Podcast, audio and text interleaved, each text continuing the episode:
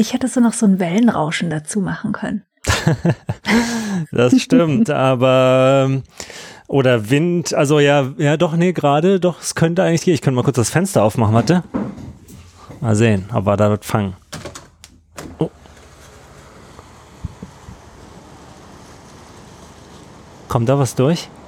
Da rauscht es, aber ob das jetzt. jetzt oh, fährt ja, ein Auto ja. vorbei. Ja, ich wollte gerade sagen, ob es nun der Wind ist, das Wasser oder einfach nur ein Auto und du am Ende eigentlich doch in Berlin sitzt, ist unklar. Ich kann ja nachher nochmal rausgehen und nochmal äh, ein Stück Wasser aufnehmen und das dann noch hier mit reinlegen. Ja, da würden sich doch unsere Hörerinnen auf jeden Fall sehr freuen. Az live azorianisches Wasser im Podcast. Meerwasser im Podcast. Genau. Denn äh, Richtig, ich bin gar nicht in Berlin und auch nicht in Deutschland und auch gar nicht auf dem europäischen Festland, sondern in Makronesien, genauer gesagt die Azoren, genauer gesagt äh, die Insel Fayal und noch genauer gesagt der Ort Horta auf der Insel Fayal. Und alle zoomen jetzt auf dem Telefon ja. diese Insel.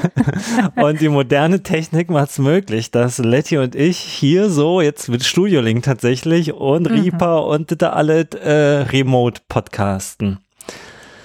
Und ja. äh, das Intro war nicht live eingespielt, ich gebe es gleich zu, für, für, die spitzfindigen Hörer und Hörerinnen. Äh, ich habe mir das auf ein Soundboard gelegt, weil ich den Synthesizer nicht mit hierher genommen habe. Ähm, aber natürlich äh, war das Intro immerhin live vom Soundboard, das ist ja auch schon mal was. Ja, definitiv. Also ich habe eine Taste live gedrückt. Ach so, ich dachte, okay, ja, alles klar, gut. Deswegen konntest du dich auch nicht verspielen diesmal. Richtig, richtig. äh, als würde ich das jemals äh, nicht Natürlich richtig nicht. gespielt haben. Ja. Nein, nein. Wie ist es denn so in Berlin? Feucht. Mm, na, Feucht. Das, das, haben wir hier auch. Ah, das haben wir auch Wind. manchmal. Mhm. Ähm, und wenn man richtig äh, äh, den richtigen Augenblick erwischt, die richtigen fünf Minuten des Tages, dann sogar mal Sonne. Ui. Mhm. Also. Das ist richtig einladend, sagen wir es doch mal so. Ähm, also ich muss sagen, wir sind ja hier im Februar, das ist auch außerhalb der, der Saison, der Urlaubssaison auf den Azoren. Und jetzt haben wir auch erfahren, wieso, weil, also nee, das wussten wir auch schon vorher, weil bei unserem letzten Besuch hier hat mir die Vermieterin von unserem Airbnb äh, auf Sao Miguel schon gefragt, wie es denn hier so im Winter ist. Und sie meinte, na ja, mhm. regnet ein bisschen mehr. Manchmal muss man den Heizlüfter anmachen. Und das stimmt. also die erste Nacht, als wir hier ankamen, da hat's richtig auch so direkt auf unsere Hausfassade gewindet und geregnet und dann kam Wasser durch die Tür, weil hier sind natürlich die Fenster und Türen alle nicht so mega dicht. Und äh, wir dachten schon, huiuiui, äh, okay, hoffentlich ist das jetzt nicht die ganze Zeit so. Und glücklicherweise ist es nicht so die ganze Zeit. Also wir hatten äh, heute zum Beispiel einen wunderbaren Sonnentag und auch wie ihr später auf den Fotos sehen werdet, es gab äh, schon diverse sonnige Tage und aber auch äh, ein paar regnerische Tage, das muss man auch sagen, worauf wir aber eingestellt waren und weil es ja eine Workation ist, äh, ist das manchmal auch gar nicht schlecht, wenn das, äh, wenn man nicht die ganze Zeit rausgelockt wird, äh, durch sonniges Wetter. Aber es sind immerhin immer so um die 16 bis 18 Grad und wenn die Sonne scheint, kommt es einem auch schon deutlich wärmer vor. Und haben wir schon diverse Eise gegessen oder mal ein Bierchen in der Sonne oder ein Gin Tonic. Mhm, Alles schon mhm, passiert, mhm. ja, ja. Ähm, genau, also insofern, ich, ich finde, es ist ja meine erste Workation überhaupt. Ich habe mich ja dagegen lange irgendwie, ge, naja, nicht gesträubt, aber irgendwie dachte ich mir, wenn ich so reise, dann will ich nicht arbeiten, sondern entspannen. Aber jetzt ähm, war so der, war so die Ansage, naja, okay, wenn wir das jetzt doch mal machen, weil äh, die werte Freundin, die macht das nämlich regelmäßig. Äh, ja. Und dann bin ich immer so vier Wochen oder drei Wochen mal so alleine. Ähm, und diesmal habe ich gesagt, na ja, also ich würde es machen, wenn wir nochmal auf die Azoren fahren, weil mir das hier so gut gefallen hat und ich wollte das noch ein bisschen mehr erfahren. Und dann hat sie gesagt, ja, gerne. Und dann zack, bum, peng, äh, war ich dann plötzlich in so einer Vacation-Nummer drin. Und jetzt, wo ich so drin bin, könnte die ruhig auch noch ein bisschen länger gehen eigentlich. Jetzt ist so, jetzt sind wir noch anderthalb Wochen, glaube ich, hier. Äh, nächste Woche Freitag wird geflogen, heute ist Mittwoch. Ähm, das heißt, ja, jetzt, jetzt, jetzt rückt das Ende schon so nah und so, ne? Oh, krass, ja, ich wollte gerade sagen, das ist ja dann auch relativ kurz. Ja, ja, ja, das ist. Ja. Aber wie, wie ist es denn jetzt? Also wir haben ja quasi das erste Thema durch dich. Ich meine, es ist natürlich auch aus einer sehr privilegierten Situation von der Workation zu berichten, weil viele können das sich irgendwie weder leisten, noch machen die Arbeitgeber das mit. Ähm, aber ich mache das ja auch sehr, sehr, sehr gerne und würde jetzt natürlich gerne wissen, wie das so ist für dich, so von unterwegs und ist es für dich ungewohnt oder keine Ahnung. Also wie, wie, wie unterscheidet sich halt auch von deinem Alltag so in, in Berlin? Naja, also äh, es ist auf jeden Fall ein bisschen ungewohnt, aber ich war jetzt ja schon auch mal vier Wochen auf dem Segelboot unterwegs und da hat man ja noch viel weniger so von seinen gewohnten Dingen um sich rum. Hm, ähm, stimmt. Also ich komme eigentlich ganz gut zurecht auf jeden Fall. Also ich vermisse jetzt nicht so wahnsinnig viel. Ähm, ich hatte eigentlich zum Beispiel vor, mir hier so eine Gitarre zu besorgen, damit ich auch noch ein bisschen Remote-Gitarrenunterricht machen kann. Ich habe auch eine Gitarre bekommen, allerdings in, naja, schwer spielbarem Zustand. Also es, ich mache Remote-Gitarrenunterricht, aber ich würde mich, also ne, von den Dingen, die ich jetzt eigentlich akut vermisse, wieder meine Gitarre in den Händen zu halten, meine korrekte, das ist schon geil. Ähm, äh, ordentlich meinen schwarzen Tee zu Hause am Morgen zu trinken wäre auch geil, aber ist auch nicht kritisch. Äh, Wie, jetzt hast du deinen schwarzen Tee nicht mitgenommen? Nee, habe ich nicht genommen. Und jetzt so eine, Was? Jetzt in der zweiten Hälfte habe ich doch ein bisschen Bock. Ja, normalerweise auf den Segelreisen nehme ich den auch nicht mit, weil eigentlich brauche ich jetzt auch nicht so dringend, aber äh, ja, ich habe Ich bin schockiert. Ja, nee, ich bin ja nicht so ein, ich bin ja nicht so so so substanzabhängig, wie es manchmal vielleicht scheint. ähm, ähm, was du meinst. einen richtig geilen Joint würde ich auch gerne mal rauchen, weil Gras haben wir hier nicht. Äh, aber und ansonsten fehlt mir noch irgendwas. Ein Gaming-PC fände ich auch geil. Dann könnte man sich hier so richtig in den regnerischen Tagen gut beschäftigen. Wow. Aber ansonsten, also, ach ja, und natürlich das eigene Bett vielleicht noch. Wobei ja. das hier nicht schlecht ist, aber ansonsten ist halt hier schon halt geil. Es ist viel ruhiger, viel bessere Luft natürlich auch, alles viel grüner, alles viel entspannter. Ähm, und ja, also ich komme ich komm ganz gut zurecht. Ich kann mir das schon gut vorstellen, nochmal zu wiederholen auf jeden Fall. Mhm. Und oh. Wir haben hier besseres Internet als ich zu Hause, also auch. Ja, komm, das ist ja auch bitte nicht schwer, wenn man in Deutschland wohnt. Das stimmt allerdings, ja. Nee, das ist krass. Also die Standards irgendwie. könntest du auch ruhig ein bisschen höher setzen, als den Vergleich jetzt mit Deutschland zu setzen. Ja, also für die Nerds unter euch, die es interessiert, ich habe 500 Mbit down und 250 Mbit up, also das ist schon, schon zünftig so für mal so ein Airbnb äh, und ja, weil, weil du meinst, kann sich nicht jeder leisten. Wir hatten jetzt hier noch eine, also erstens ist es Airbnb außerhalb der Saison hier tatsächlich ziemlich günstig äh, für so das, was man dann kriegt und die Flüge sind jetzt auch nicht die allerteuersten zu der Jahreszeit, wenn man entweder früh genug oder spät genug bucht, je nachdem, wie man es machen ja. möchte, je nach Thrill-Level-Präferenz. ähm, und äh, wir hatten dann auch noch äh, zwei Freundinnen, die wir auf dem Kongress getroffen hatten. Irgendwie, die sind spontan, haben die sich, äh, die hatten eigentlich selber vor, irgendeine Reise im Februar zu machen. Dann habe ich den von unserem Plan erzählt und dann meinten die, ja, okay, wenn ihr da noch zwei Schlafzimmer habt, kommen wir doch gerne mal vorbei. Dann waren die hier noch eine Woche, haben sich sozusagen mhm. auch noch an den eh schon günstigen Airbnb-Kosten beteiligt. Und so wird die Nummer eigentlich äh, ganz okay. Also wir haben Airbnb mit drei Schlafzimmern ja.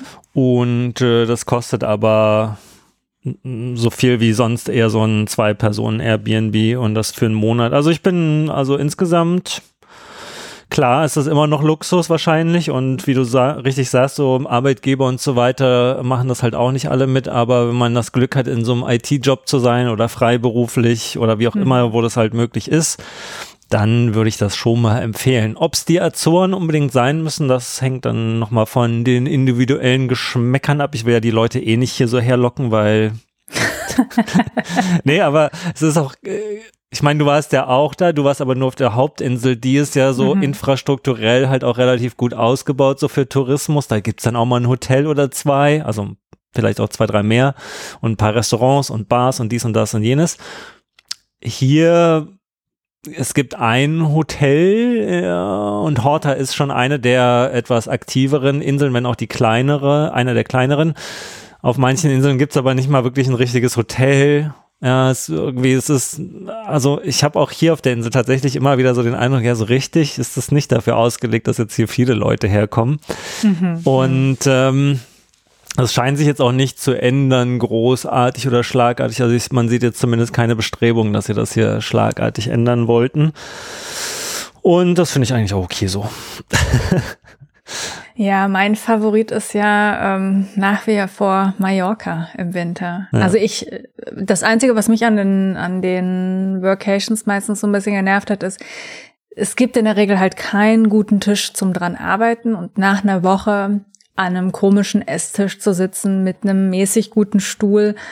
In dem Alter bin ich dann schon, wo ich dann merke, so, oh, ist einfach unangenehm. Ne? Also mhm. Also das, das ist so die eine Sache, die mich wirklich immer sehr genervt hat.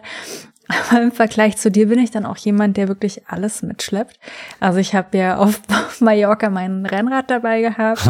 Bin noch nie mit so vielen Schuhen unterwegs gewesen. Der Vorteil eines Rennrads, also ich habe einen Radkoffer mir geliehen, und der Vorteil ist, wenn man das Fahrrad mitnimmt, ist sehr viel Platz im Radkoffer, gerade wenn man so ein etwas, ich bin jetzt kein riesiger Mensch, ähm, hat man auch sehr viel Platz drumherum. Ah, ja. Wie die Yogamatte mit. Ich habe drei Paar Schuhe mitgehabt wegen Lauftraining. Also ich habe da halt schon ordentlich meinen Hausstand mitgeschleppt und natürlich Huckel hatte ich mein, also ich trinke nur Decaf-Kaffee mhm. äh, und meine Aeropress irgendwie am Start, ja. weil ähm, das sind schon so Dinge, wo ich dann immer äh, irgendwie, äh, ja, wo ich das dann auch gerne haben will. Und ich, ich mag das ja auch sehr, aber ähm, ja, ich, ich habe auch dieses Jahr, oh, ich weiß gar nicht, was ich für ein Video gesehen hatte, aber ich dachte sofort so, boah Mann, ey, ich habe so Bock, einfach gerade wieder auf Mallorca eigentlich zu sein und da irgendwie zu fahren, Fahrrad zu fahren und zu laufen und nebenbei halt zu arbeiten. Mhm. Weil ja, also ich meine, ich, ich finde, man muss es auch gar nicht immer direkt so direkt warm, warm haben, aber ich meine, wenn man so in Berlin wohnt, plus so ein bisschen südlicher, vielleicht München, das könnte schon wieder ein bisschen was anderes sein, aber äh, so je weiter nördlicher ist, desto grauer wird's gefühlt und desto seltener sieht man die Sonne und einfach so einen hellen Himmel zu haben, ist einfach verdammt schön. Ja, also ja, ja also ich finde auch, also für mich, wie gesagt, es regnet ja hier schon auch mal ein paar Tage, könnt ihr ja auf Windy oder sonst wo auch gerne mal schauen. Äh, aber es, äh, die Wetterberichte sind meistens etwas pessimistischer und meistens immer vor allen Dingen nicht so lokal wettermäßig, weil auf den Inseln ist es oft so, dass auf der einen Seite, wenn es mhm. da regnet, auf der anderen Seite eigentlich geiles Wetter sein kann. Und wir hatten tatsächlich ja im Vergleich zum Wetterbericht äh, schon sehr gutes Wetter. Aber ja, ähm, ja, ich meine, äh, die, also die, die, die Natur hier, die ist halt das, ne, wir haben hier irgendwie so auch so ein, so ein Berg direkt vor der Nase oder so ein Vulkan, äh, Überrest und waren da irgendwie dann einfach mal so zwei Stunden in der Mittagspause drauf hochwandern und mhm. wieder runter und so und dann hast du da so Blumen und Grün und dies und das und jenes und siehst dann noch irgendwie das Meer und also da kann man sich schon auf jeden Fall dran gewöhnen, ne? Also ja, ja, definitiv. solche Ausblicke. Naja. Ja, schön. Ja. Ähm, ja, und ich weiß gar nicht, ob ich jetzt noch irgendwas Wichtiges hier zu berichten hätte. Ich glaube nicht. Also kann man auf jeden Fall mal machen, so eine Vacation. Ich war skeptisch und jetzt denke ich mir, ach ja, könnte ich mir auch noch mal vorstellen. Sehr gut. Ja, ja ich mache auch eine Mini, also Mini-Vacation. Dann demnächst auch noch mal für zwei Wochen, knapp zwei Wochen. Ah ja. Aber mal gucken, wie, also wahrscheinlich auch in einer, in einer Region im Balkan, wo es sonniger sein wird. ich habe eine Ahnung. ja, genau. Ähm, na gut, dann wollen wir mal zum regulären äh, Glitterbrain Content kommen, wobei mir gestern, als ich so abends noch hier bei einem Sagres Mini, ein, mein Lieblingsbier ein, hier. was? Ach so. ähm, als ich da so überlegte, ja, was, was gibt's denn so für Themen abseits der Vacation? Dann dachte ich mir so, sag mal, dieser Mensch, äh, diese Person, die unser Mixtape so teuer ersteigert hat, von der haben wir auch noch nie wieder was gehört, ne? Nee. Liebe Person. Nirgends. Liebe Person, melde dich doch bitte bei uns. Und sag, du kannst ja auch sagen, war nicht so mein Fall oder so oder hatte noch keine Gelegenheit, es zu hören oder so, aber wenn man so 100 Euro für zwei Mixtapes ausgibt, dann hätte ich schon irgendeine Rückmeldung mir schon erhofft. Und ist ja nicht so, dass der nur nichts gesagt hat, ne? Wir hatten ja die Playlisten gepostet, du hast sie dann auch noch mühsam, also haben wir, du hast sie gepostet, davor hat ja noch ein ähm, Hörer gepostet, weil ich es verpeilt habe, die zu verlinken. Ähm, Genau. Und auch da hat ja keiner so richtig gesagt, so, oh ja, fand ich gut oder nicht so meins. Also wahrscheinlich heißt es ja eher nicht so meins dann, ne? Für die Leute, die es nachgehört haben, wenn wir gar nichts hören, ist man eher höflich und sagt nichts als äh, voll gar nicht mein Fall oder der Song. Wenigstens ein Song. Ich hätte, also, ja, ich weiß nicht, sieht man bei Spotify, wie oft das, die Playlist geplayt wurde? Wahrscheinlich nicht, ne? Ähm, Du fragst mich Dinge, ich nicht Spotify-Nutzer. Achso. Warte, ich kann das hier mal kurz live nachschauen, ob hier irgendwas steht. Ich sehe die Anzahl der Likes, Hm. weil man kann ja scheinbar sowas liken, aber ansonsten sehe ich nichts, nee. Gibt's denn Likes? 15 für deine, 13 für meine. Mhm, mhm. Naja, hoffentlich Also waren das auf jetzt jeden keine. Fall gibt es 15 und 13, also knapp 30 Leute, die oder 15, die da mal reingehört haben. Ja, das ist jetzt halt so, das, das, das frage ich mich halt, äh, ob sie es dann wirklich gehört haben oder nur so ein Verlegenheitslike da gelassen hat. Also, liebe Hörerinnen, äh, wir sind euch nicht böse, wenn es euch nicht gefällt. Geschmäcker sind verschieden und so weiter, aber so, ich fänd so ein bisschen Feedback, so ein bisschen, fände ich schon nicht schlecht. ja, ähm, gut, also das wollte ich auf jeden Fall nochmal erwähnt haben, dass mich das irgendwie wundert, äh, verwundert hatte, dass da gar nichts kam.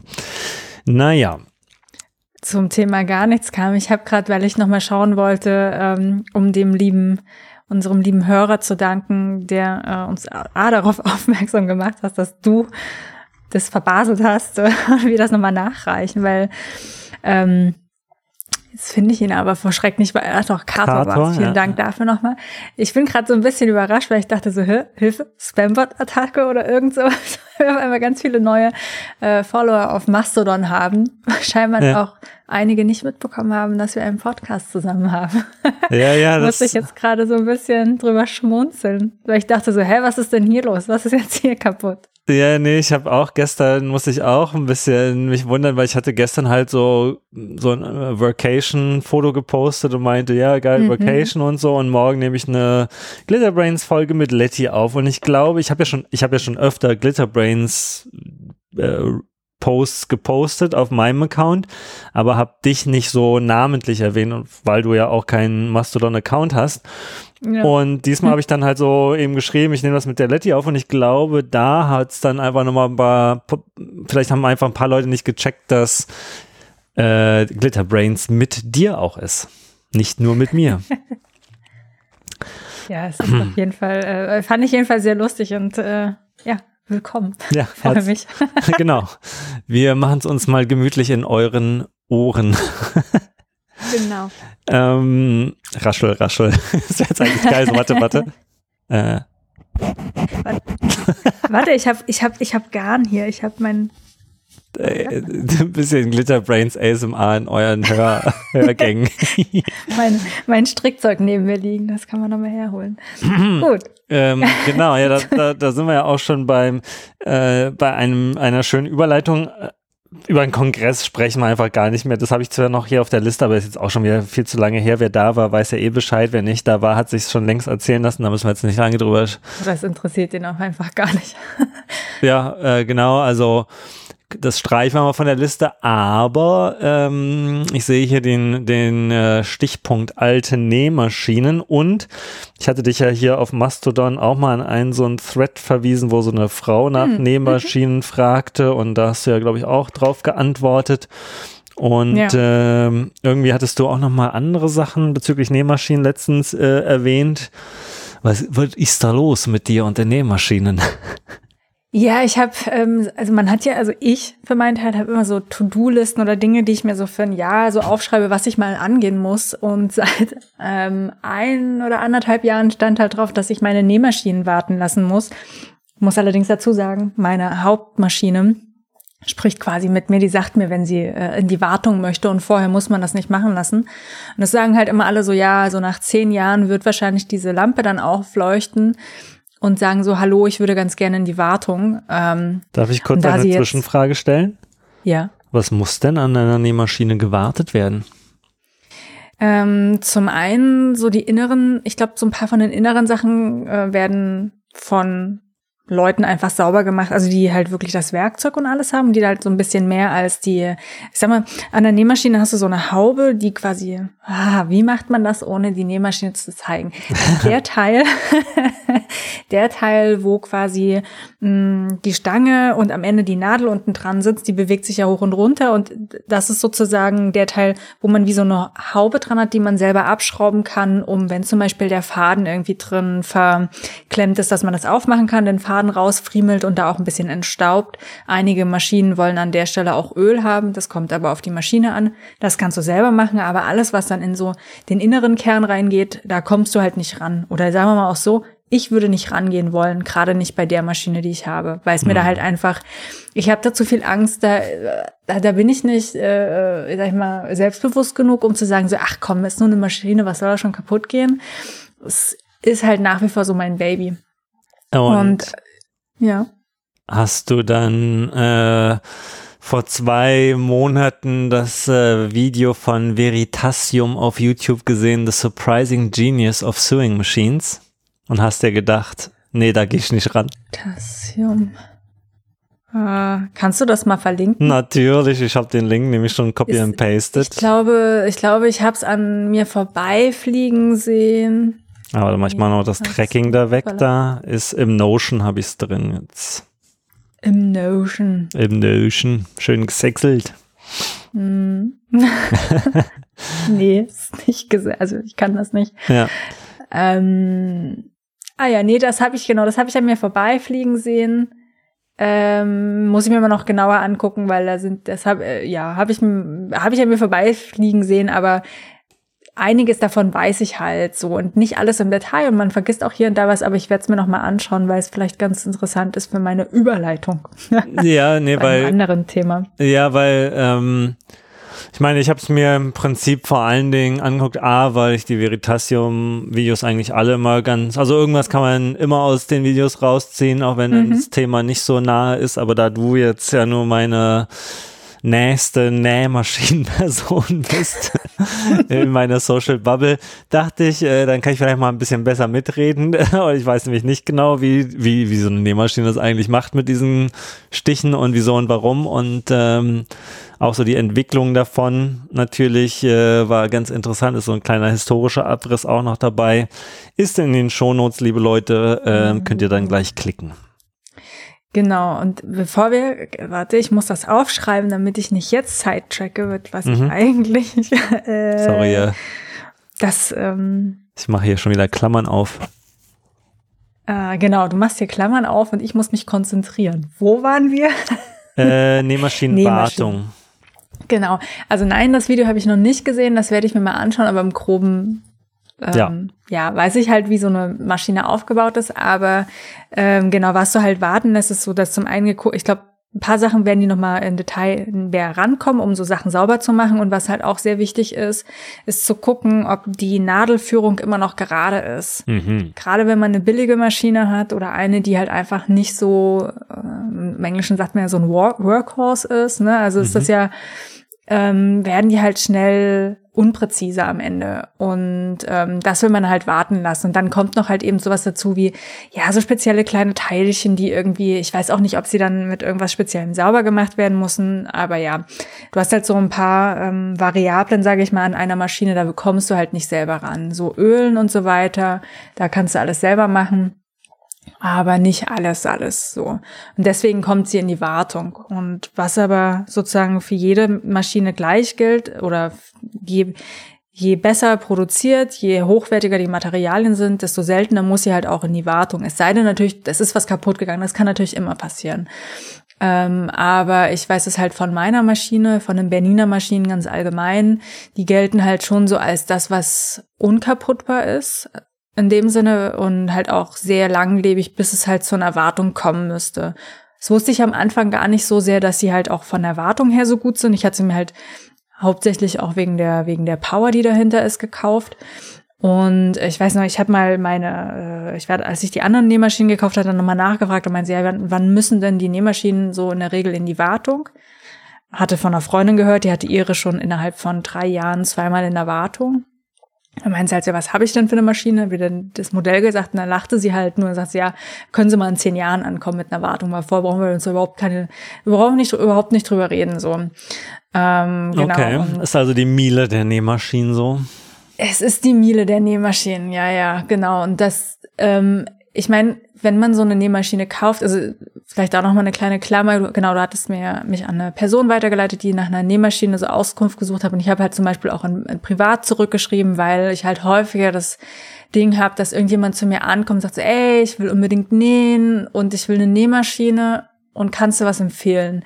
Ja. Und ich frage mittlerweile als erstes so, ah, was willst du machen und was bist du bereit auszugeben? Und wenn mir jemand sagt, ich will 100 Euro ausgeben, dann, ich will nicht sagen, ich breche das Gespräch ab, aber eigentlich tue ich das mittlerweile, weil ja, ja. es gibt halt so eine, so eine Faustregel von, das gab es mal von vor, was weiß ich, 10, 20 Jahren, dass eine Nähmaschine nicht weniger als 300 Euro kosten darf, weil dann kannst du dir auch keine Nähmaschine kaufen. Kannst du auch mit der Hand nähen, so vom Gefühl her. Ja.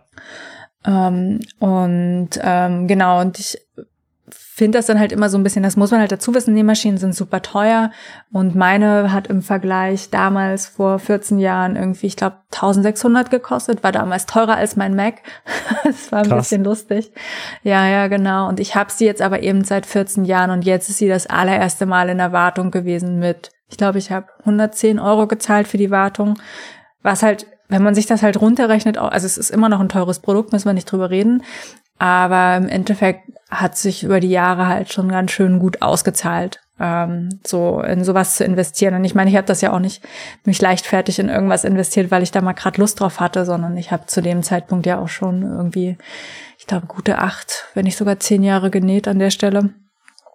Genau ja, jedenfalls ähm, war das so ein Punkt. Ich habe halt die Hauptnähmaschine plus noch zwei weitere Maschinen, das sind aber speziellere, ähm, mit denen ich halt mäßig zufrieden bin. Und bei der einen, da wusste ich halt auch zum Beispiel, dass sie was hatte. Deswegen war so der Punkt von, okay, ich muss diese Maschinen vermutlich dieses Jahr jetzt wirklich mal in die Wartung bringen und wartete eben so ein bisschen darauf, dass meine Hauptnähmaschine mir sagt so, hey, ich möchte ganz gern gewartet werden.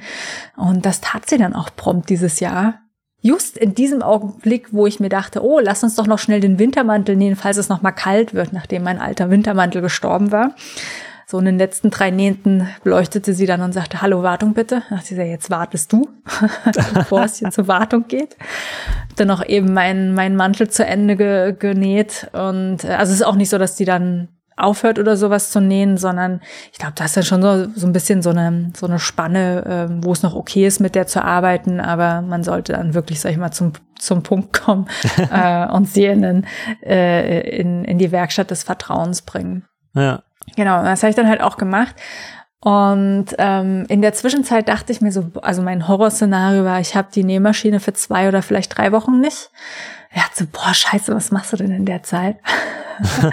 und dann ist mir eingefallen, ich habe ja das Tischchen, auf dem meine Pflanzen stehen. Ist eigentlich kein Tischchen, auf dem Pflanzen stehen sollten, sondern meine alte Nähmaschine. Also es ist nicht meine alte Nähmaschine, es ist eine alte Nähmaschine, die ich von meiner Mutter, ich glaube, vor zehn, nee, nicht zehn Jahren, äh, aber acht Jahren oder so geschenkt bekommen habe. Ja. Das ist eine sehr alte Köhlernähmaschine, ähm, die auch nur geradeaus und äh, ja genau, also einen geraden Stich hat und noch mit Fußpedal betrieben ist. Mhm. Ähm, ja. Da, da, da, ähm, da musste ich an solche Geräte auch denken, als ich das Veritasium-Video natürlich geschaut habe. Vor allen Dingen hatten, ich glaube, meine Oma mütterlicherseits und meine Mutti auch, hatte zu Hause so eine Singer äh, mhm. Fußpedalmaschine irgendwie rumstehen.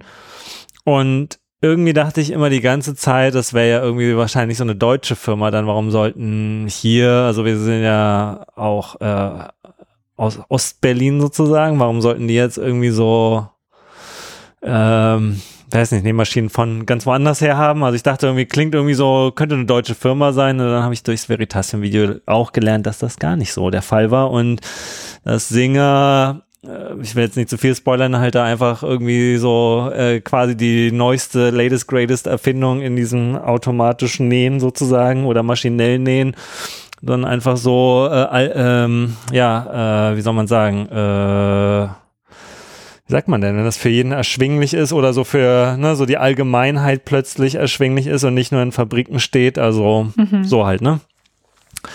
Ja, war ein kleines, eine kleine Klammer auf, Klammer zu, äh, die mich auch überraschte. Über die ganzen Details weiß ich auch gar nicht Bescheid, ähm, wo die her was und so überhaupt so alles so kam. Ja. Ähm, das Stück, was ich habe, ist keine Singer. Ja, ja, genau. Es ist in der Tat sogar ein deutsches Fabrikat, mhm. was ich glaube zu DDR-Zeiten auch produziert wurde mhm. oder kurz nachdem äh, der Krieg zu Ende war. Mhm. Es ist eine Köhler. Ähm, und äh, ich habe, ich kann mal noch, ein, noch einen Link dazu in die Shownotes packen. Ähm, es gibt so ein, in Altenburg ist das, glaube ich, wenn ich mich recht erinnere, äh, ein Nähmaschinenmuseum.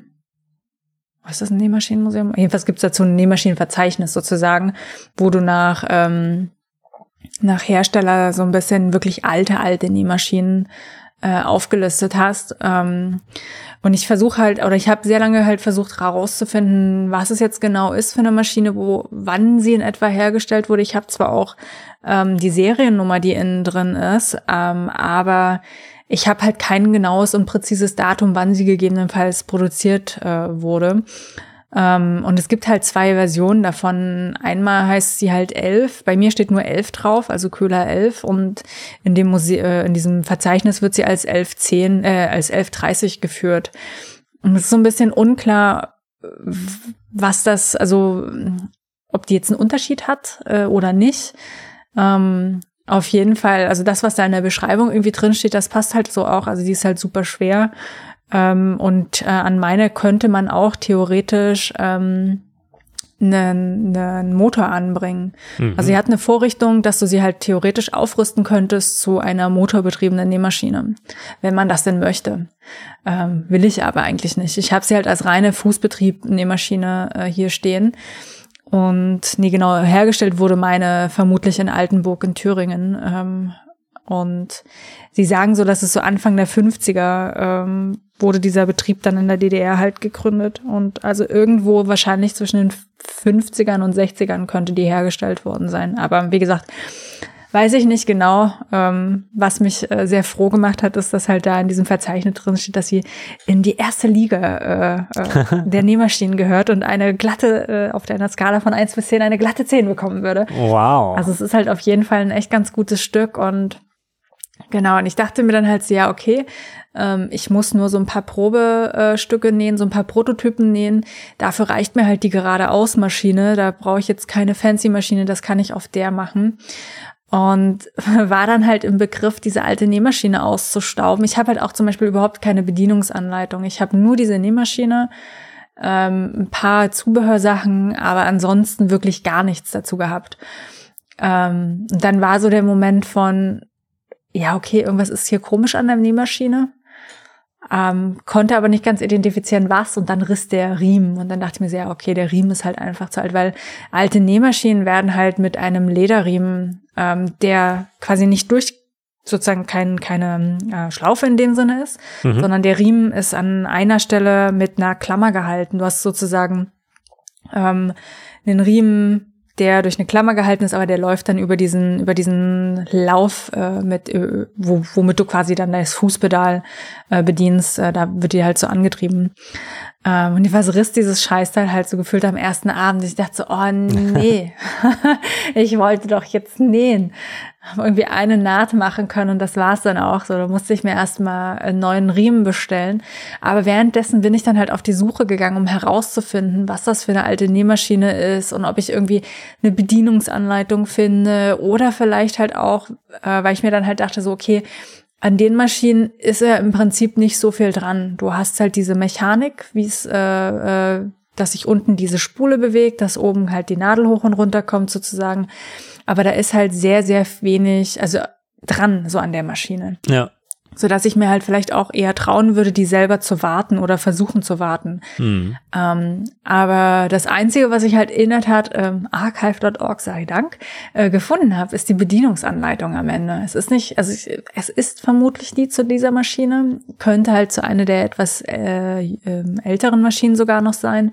Ähm, aber jetzt habe ich immerhin erstmal eine Bedienungsanleitung zu der Maschine, aber äh, ich habe danach gesucht, ob ich irgendwelche Bau ähm, äh, finde, die halt vielleicht an Werkstätten ausgeliefert wurden, aber da bin ich leider noch nicht weitergekommen, was ich so ein bisschen schade finde. Also ich will jetzt mal, ich hatte dann über Deutsche Nationalbibliothek geschaut, ob die irgendwas zu den Nähmaschinen haben, die haben aber irgendwie nichts gehabt und habe dann gesehen, dass es, ich glaube, bei der Stabi gibt es das bei der Staatsbibliothek hier in Berlin. Die haben, glaube ich, ein Buch zu alten Nähmaschinen. Das will mhm. ich mir mal im Lesezahl anschauen. Bei Gelegenheit. Aber es ist halt leider nicht so, dass man irgendwo jetzt diese, diese, weiß ich ich, so eine Reparatur, äh, so ein Reparaturbuch für ja. Werkstätten findet, was so ein bisschen schade ist. So. Ja, aber an dieser Stelle Aufruf an die Hörerinnen. Falls ja. ihr mhm. irgendwelche Tipps diesbezüglich habt, gerne uns Unbedingt. in die Kommentare oder in den Mastodon-Account äh, füllen. Ja. Weil ja, irgendwo existiert die Information bestimmt, aber manchmal, also das ist sowieso nochmal ein eigenes Thema, so Informationsakquise im 21. Jahrhundert und die Umwege, die man manchmal nehmen muss. Aber ähm, was mir auch noch sonst eingefallen wäre, wenn du halt gerne das selber warten möchtest und so weiter ich meine, ist jetzt ein bisschen sperriger Artikel, aber man könnte halt schon auf eBay Kleinanzeigen oder, oder Kleinanzeigen oder wie auch immer es heißt, so gucken, ob man mal hier in Berlin vielleicht so ein ähnliches oder gleiches Modell noch findet, was man sozusagen quasi äh, auseinandernehmen kann, ohne sein eigenes Stück da zu äh, verhunzen ja, ja. und beziehungsweise vielleicht auch Ersatzteile zu gewinnen. Ersatzteile, genau. Ja, das ist lustig, weil ich habe da natürlich, ich habe auch geguckt, bei Kleinanzeigen gab es eine, ich glaube, es ist die identische Maschine gewesen mit Bedienungsanleitung und da habe ich denen dann halt auch nochmal geschrieben, meinte so, hey, ich weiß irgendwie strange, strange Nachricht, aber könntet ihr mir die Bedienungsanleitung abfotografieren? Ich habe die identische Maschine. Aber natürlich macht das keiner, da kriegst du noch nicht mal eine Antwort drauf halt mhm. so. Ähm, was halt schade ist, weil diese Maschinen gibt's halt nicht mehr so häufig und ach, dieses Wissen soll halt irgendwie auch nicht verloren gehen. Aber wenn du halt ja kein, keine Info dazu findest oder Leute, die halt nicht darauf antworten oder das halt am Ende auf dem Sperrmüll landet, ähm, ja. dann ist es halt weg so. Und das ist schon so ein bisschen schade. Darf ich mal aus Neugier fragen, was diese Maschine ja. hätte kosten sollen? Nicht viel wahrscheinlich, aber nur Selbstabholung irgendwo in Deutschland. Ach so, okay. Ähm, deswegen, also es ist jetzt nicht, dass es in Berlin gewesen wäre. Ja. Dann hätte ich wahrscheinlich gesagt, so ja gut, wenn sie irgendwie 30 Euro haben wollen, aber hallo, nehme ich das äh, Geld ja. in die Hand und äh, fahre da mal vorbei, hol die Maschine nur, damit ich diese Bedienungsanleitung habe. Aber ähm, nee, leider nicht. Mhm. Ich gerade mal noch mal. Ja, aber es ist auch wirklich, also ich meine, mir ist es jetzt so ähm, in den letzten Tagen bei ganz anderen Themen aufgefallen, dass es irgendwie trotzdem wir das Internet haben und Suchmaschinen und LLMs und all dieser ganze Käse, dass so bestimmte Informationen einfach immer noch sozusagen Expertenwissen brauchen, um erreicht werden zu können. Mhm. Sei es ja, weiß ich nicht, irgendwie so zum Beispiel Wetterbericht, ja, das ist jetzt eine kurze, ganz, wirklich eine ganz andere Klammer, aber hier auf der Insel will man halt wissen, wann regnet es, wann scheint die Sonne, ne? Und dann guckst du halt in Apple Weather, Apple Weather hat überhaupt keine Ahnung, was hier auf den Azoren geht. Dann gucke ich in meine Weather Pro App, die eigentlich auch, also Apple Weather ist eigentlich in Berlin super, ähm, Weather Pro ist in Berlin eigentlich auch super, aber auf den Azoren totaler Mist. Also hat überhaupt nichts mit dem tatsächlich vor Ort herrschenden Wetter teilweise zu tun. Und auch ja. die Vorhersage unzuverlässig hoch 10. Ähm, Windy okay, windy.com kann man machen, ist auf jeden Fall schon mal besser. Man kriegt dann genug Meta-Informationen, um sich selber so eine Prognose zu machen, also weil das Regen und Satellitendings und Windvorhersage, die stimmt schon. Ob mhm. dann die Sonne scheint oder ob es dann regnet zu einer bestimmten Stunde, ist, naja, so äh, meistens schon richtig aber auch manchmal nicht. Und dann äh, durch meine Flugsimulator-Welt, ähm, da die Piloten, die sollten ja schon möglichst akkurates Wetter kriegen. Ne? Und dann gibt's halt äh, so, ja. so ein Airport-Weather und alle diese Inseln haben ja so einen kleinen Mini-Airport, mal größer, mhm. mal weniger groß. Oder mal klein, mal noch kleiner. Und die haben aber auch dieses äh, Meta, heißt das, ähm, Wetter-Reporting-System, was zumindest für das aktuelle Wetter relevant ist. So, ne? Und dann kannst du so, äh, so eine Webseite zum Beispiel, die kann ich auch mal verlinken, meta-tough .com, also TAF. Und dann muss man halt den ICAO-Code für die AirPods eingeben. Was ist das? Äh, das normalerweise sagen die Leute zum Berliner Flughafen BER. Aber das ist äh, so ein EDDB. Genau, EDDB ist eigentlich der richtige Code oder mhm. der ICAO-Code, der etwas weniger verwirrendere und äh, eindeutigere. Ähm, und dann kannst du halt hier LPHR eingeben für Portugal Horta sozusagen ist das. Und da kriegt man dann in der Tat mal eine korrekte Ansage. Wie ist die Visibility? Wie hoch sind die Wolken? Wie hoch ist die Luftfeuchtigkeit? Was ist die tatsächliche Temperatur? Jada, jada, mhm. jada. Und ja. mittlerweile gucke ich halt jetzt hier auf den Inseln ganz oft, wenn ich mal wissen will, okay, wie ist denn das jetzt gerade auf der anderen Insel da drüben oder äh, zum Beispiel, als hier die Freundinnen abfliegen wollten, dann haben wir halt auf der Seite mal geguckt, okay, wie ist denn das Wetter? Müsst ihr euch morgen oder heute Morgen irgendwie überhaupt zum Flughafen bewegen oder ist gerade Sturm und es geht gar Ihr nicht, ne? Eh hier. genau, aber also zumindest für, wie ist denn das jetzt eigentlich konkret gerade und wie ist denn so die Visibility und wie hoch sind die Wolken und wie dicht sind die Wolken und dieser ganze Käse, gucke ich jetzt immer auf diesen Webseiten nach. Und wenn man das nicht gesagt kriegt, dann muss man halt irgendwie Apple Weather oder Weather Pro oder wem auch immer glauben. Ähm, ja. Ich kann nur sagen, wenn ihr, wenn ihr auch noch eine Vorhersage haben wollt, ich finde windy.com ist immer noch jetzt doch äh, nicht nur fürs Segeln, sondern auch für Landurlaub mhm. äh, wirklich mit das Beste und die Pro-Mitgliedschaft, die kostet ja da irgendwie sowas, was ich, unter 30 Dollar pro Jahr. Ähm, da kriegt man halt dann nochmal so ein bisschen mehr Auflösung und noch ein bisschen mehr Historie und dies und jenes und sowieso. Und äh, ich, ich klick das mir einmal mehr. Eigentlich eher fürs Segeln, aber äh, genau, wenn man sich nochmal irgendwie selber ein Bild machen will mit allen möglichen Datenpunkten, dann ist das immer noch die beste Quelle gefühlt. Gut, Klammer zu, ich kann jetzt noch andere Beispiele nennen für schwierige Informationsakquise, wo man manchmal einfach von manchen Dingen einfach gar nicht weiß, dass es sie gibt. Ja, ich würde mir hoffen, dass es das irgendwo gibt für Nähmaschinen. Ja. Ich habe auch noch mal bei Archive.org halt rumgeschaut, ob es da irgendwelche alten PDFs vielleicht gibt, dass irgendjemand mal so ein Buch hatte und es halt eingescannt hat oder keine Ahnung, aber irgendwie noch nicht so richtig fündig geworden. Weil da hätte ich halt schon Bock, diese Maschine ähm, auch nochmal gut zu, zu warten und durchzupflegen, weil das es wäre halt schade, wenn sie, wenn sie ja kaputt geht. Ich hatte zwar auch überlegt, sie wieder zu verkaufen, weil ich sie halt am Ende wirklich nicht so richtig viel genutzt habe.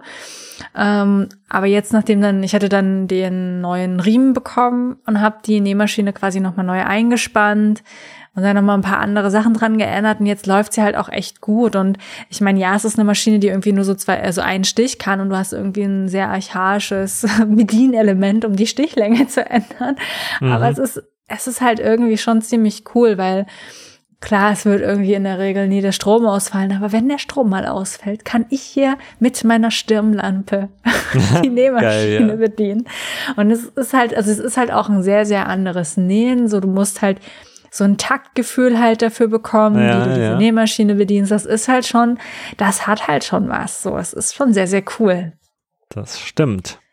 Und das, ja, ich weiß nicht, ich hätte halt, ich hätte halt schon Lust, die ein bisschen zu bedienen. Und äh, ich meine, ich werde mit der, mit der mit Sicherheit jetzt keine Klamotten nähen. Also A, interessiere ich mich jetzt nicht so wirklich für historisch akkurat hergestellte Klamotten. Das ist jetzt nicht so mein Jam, aber ähm, diese Maschine ist halt unglaublich cool. Und ich hätte auch irgendwann in einer fernen Zukunft vielleicht mal ein, ein, ein Bürozimmer, Officezimmer mit Nähecke, äh, wo ich diese Maschine halt auch permanent äh, hinstellen kann, wo nicht meine ganzen Pflanzen draufstehen, weil ich für die Pflanzen keinen Platz habe.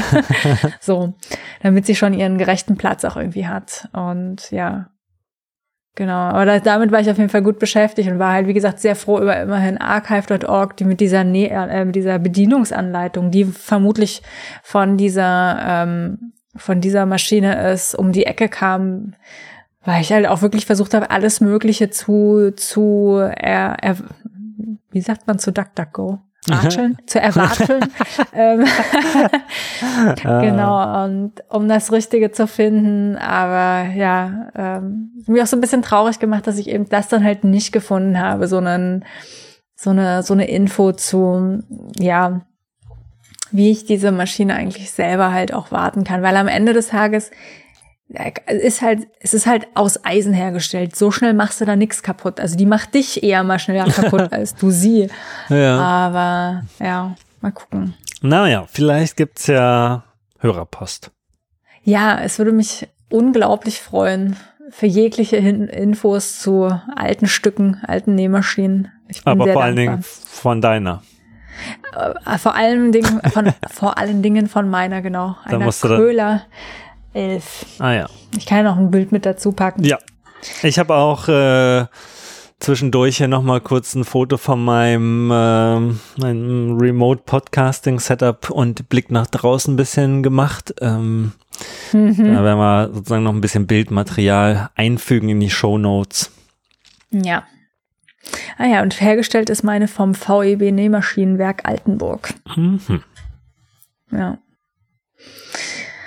Genau. Gut. Ach ja, genau. Und bevor wir, wenn wir ja schon so beim Thema äh, DIY und Crafting sind und du mit deiner äh, Veritasium äh, ähm, deinem Videovorschlag. Ja. Äh, ich habe, ich folge einer, die super viel zum Thema Stricken macht ähm, und halt auch irgendwie Strickmaschinen, was ich jetzt prinzipiell überhaupt nicht interessant finde, ähm, aber halt auch Weben und ich finde Weben ist eine sehr, das finde ich sehr, sehr spannend. Und die hat ein wunderbar cooles Video gemacht, ähm, dass nur dank Webmaschinen eigentlich Computer irgendwann hergestellt wurden, weil wir gehen nochmal alle zurück. Nähmaschinen, äh, Webmaschinen sind ja so auf Lochkartenbasis irgendwann gewesen, als sie industrialisiert wurden. Bevor sie quasi von mhm. Menschen nur ähm, bedient wurden, wurden sie ja immer weiter industrialisiert. Ähm, und da packen wir doch mal noch so ein Video mit rein für alle diejenigen, die es interessiert. Also ich fand's, vieles davon kannte ich irgendwie halt schon, aber es ist so ein echt schönes Video über ähm, ja die auch die Funktionsweise von den Webmaschinen. Was mich dann nämlich auch ja. zu dem Punkt gebracht hat, so, hm, wo steht eigentlich die nächste Webmaschine, die man hier in groß und in echt, also gerade so eine Jacquard-Webmaschine sehen kann. Ähm, und sie war irgendwo, was in Oldenburg? Irgendwo, ich glaube in Niedersachsen. Ist Oldenburg Niedersachsen? Wir also, wissen es nicht so genau. Eine Webmaschine fühl oder Weben fühle ich auch irgendwie mehr als Stricken. Ich habe ja hier mit meiner äh, Freundin äh, auch jemand, der die ganze Zeit hier am Stricken ist.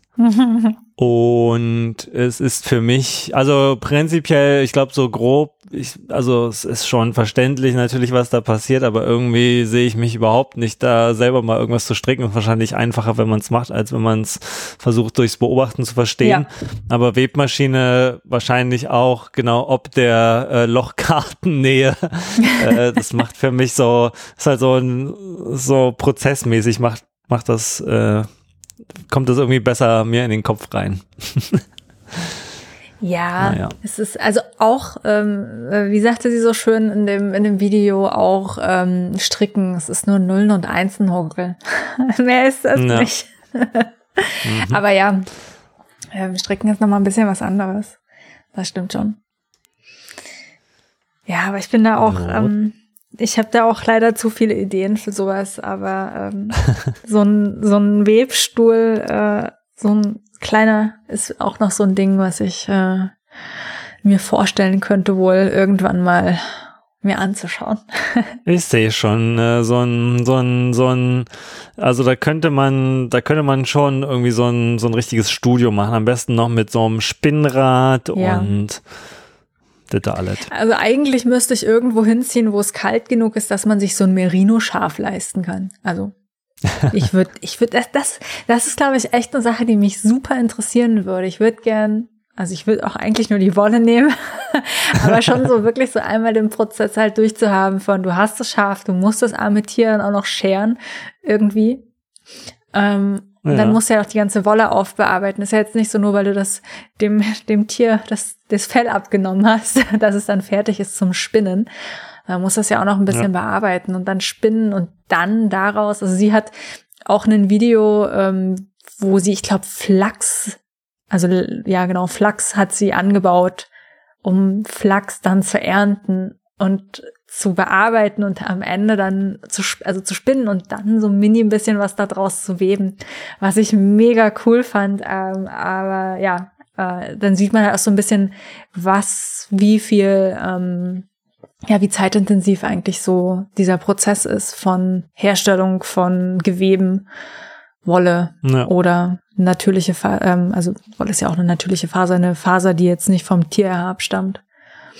Deswegen, ja. ja. Ja, aber das ist, äh, ich finde ja alle diese Sachen spannend irgendwie. Ich dachte ja so am Anfang bin ich ja auch irgendwie in, in dieses Programmieren und so eigentlich nur reingekommen, weil ich immer wissen wollte, wie das dahinter funktioniert sozusagen. Dann habe ich ab irgendeinem Level dann gesagt, okay, hier reicht. Ähm, Assembly muss ich mir jetzt nicht äh, ernsthaft geben.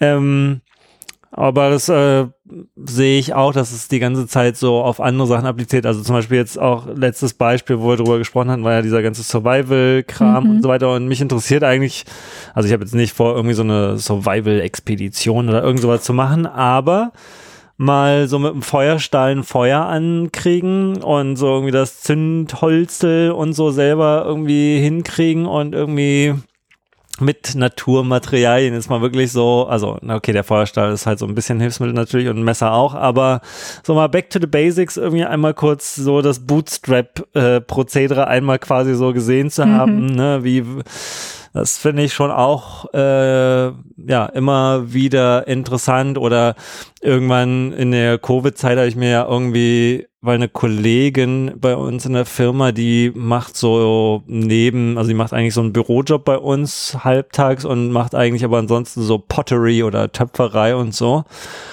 Und dann habe ich mich mit der natürlich, habe ich ja auch mal ausgefragt, was die so, wie, was da alles so geht und wo sie überhaupt den, oh, wie heißt denn, äh, Lehm, Lehm heißt das auf Deutsch, wo sie das herkriegt und so. Und dann habe ich irgendwie auf YouTube irgendeinen so Kanal gefunden, der heißt, glaube ich, Ancient Pottery oder so, wo so ein Typ hier halt so erzählt, wie man halt das früher gemacht mhm. hat und wie man Lehm in der Natur findet ja. und auch so, wie, worauf man so achten muss, was so Zeichen sind für Lehm, wie man den selber dann aufbereitet und wie man dann auch irgendwie ohne einen, was ist ein Kiln in Deutsch? Ohne Brennofen das irgendwie auch einigermaßen sinnvoll angefeuert äh, anfeuern kann. Mhm. Und diesen ganzen Käse fand ich auch total interessant. Ich ja. habe jetzt, ich sehe jetzt äh, dank dieses Videos, wo Leben zu finden ist, weil diese Anzeichen, die er da aufzeigt, die sind tatsächlich irgendwie ganz einleuchtend und einprägsam. Habe ich jetzt noch nicht gemacht. Vielleicht kommt es auch noch mal irgendwann, dass ich mir hier noch mal so eine Lehmschale oder so eine, so eine Earthware, äh, to also Ton heißt das dann, ne, wenn man aus Lehm was brennt, so eine Tonschale mache oder sowas. Aber ja, ist schon immer wieder äh, gut mal zu wissen, wie das dahinter eigentlich funktioniert. Ja, bei, bei Ton sagst du was, es ist auch noch so, also so eine Pottery Class ist definitiv wäre das was auf meiner auf meiner Liste von Dingen, weil ich es auch mega cool finde. Ich habe das, hab das in der Schule halt auch ab und zu gemacht. Ich hatte einen ziemlich coolen Kunstlehrer, der alles, ich glaube fast alles mit uns einmal ausprobiert hat, so vom Gefühl her. Und hm. ähm, Ton war auch äh, damit dabei. Der hat auch selber sehr viel Tonfiguren ähm, ich glaube auch sogar zum Verkauf damals ähm, hergestellt, so kleine Tonsachen. Und äh, ja, das war mega cool, das so zu sehen und so zur Hand zu arbeiten und Was, nicht, ich was wäre halt geil, das. weißt du, wenn, wenn du so ein, so ein Töpferkurs oder was auch immer so mit, okay, wir sammeln jetzt auch mal den Lehm selber irgendwo draußen und so. Ich sehe schon. Da, da wäre ich, da wär ich eher dabei, als dann so, so, jetzt setzen wir uns mal hier hin und dann zeige ich euch mal, wie man jetzt so eine Vase oder irgendwas macht und dann fertig, sondern ich würde gerne, ich würde eher den, den, äh, den Prozess davor gerne mal mitnehmen. Ja. Aber ja. Nein, mhm. eines schönen Tages. Äh, vielleicht sollte ich mal hier, hier gibt es auch lehmige Stellen, vielleicht soll ich mal ein bisschen Azoren-Vulkanlehm mitnehmen, ist vielleicht auch geil. Ja, oder Steine. Aus Steinen kannst du Farbe herstellen, aber ja, anderer Rabbit Hole. Ja. ähm, ja, na gut. Ähm, dann ähm, ist das Arts and Craft und äh, Schnitzthema und so erstmal hier fertig für diese Folge, ja, oder? Ja, ja, ja.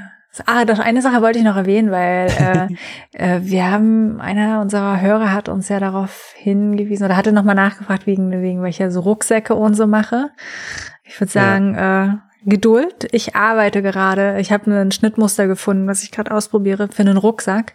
Das ist nur ein kleiner Rucksack, aber ich werde den halt als Reiserucksack dann umbauen. Ähm, da wird es auf jeden Fall in, ja, in den nächsten Monaten wahrscheinlich nochmal ein Update von mir geben, weil da sitze ich gerade dran und ähm, bin verzückt.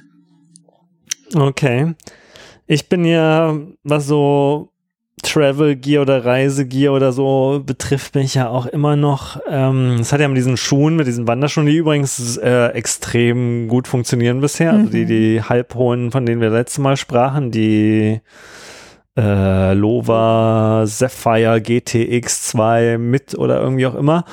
Äh, die tragen sich so ultra bequem von, von Tag eins quasi. Also da bin ich ja wirklich sehr begeistert. Ähm, äh, das aber nur am Rand, aber weil die ja eben in eher so diesem Professional Einsatzkräfte Military äh, Segment von Lova äh, zu haben waren.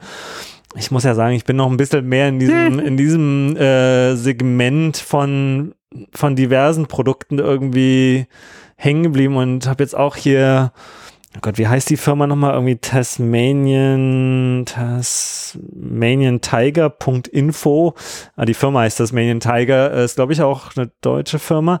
Die machen halt so, auch so, ja, eher Military Shit, so Rucksäcke und Pouches und so alles aneinander steckbar mhm, ja. und dies und das und jenes. Und ich habe mir, weil ich wollte ja hier auf den Azoren auch so ein bisschen basteln und schnitzen und so weiter. Und ich habe, oh, ich weiß gar nicht, ob wir das im Podcast schon erwähnt haben. Ich habe mir eine Holzsäge mitgenommen. Und zwar, und zwar eine Slinky Pocket Boy in 17 Zentimeter Länge.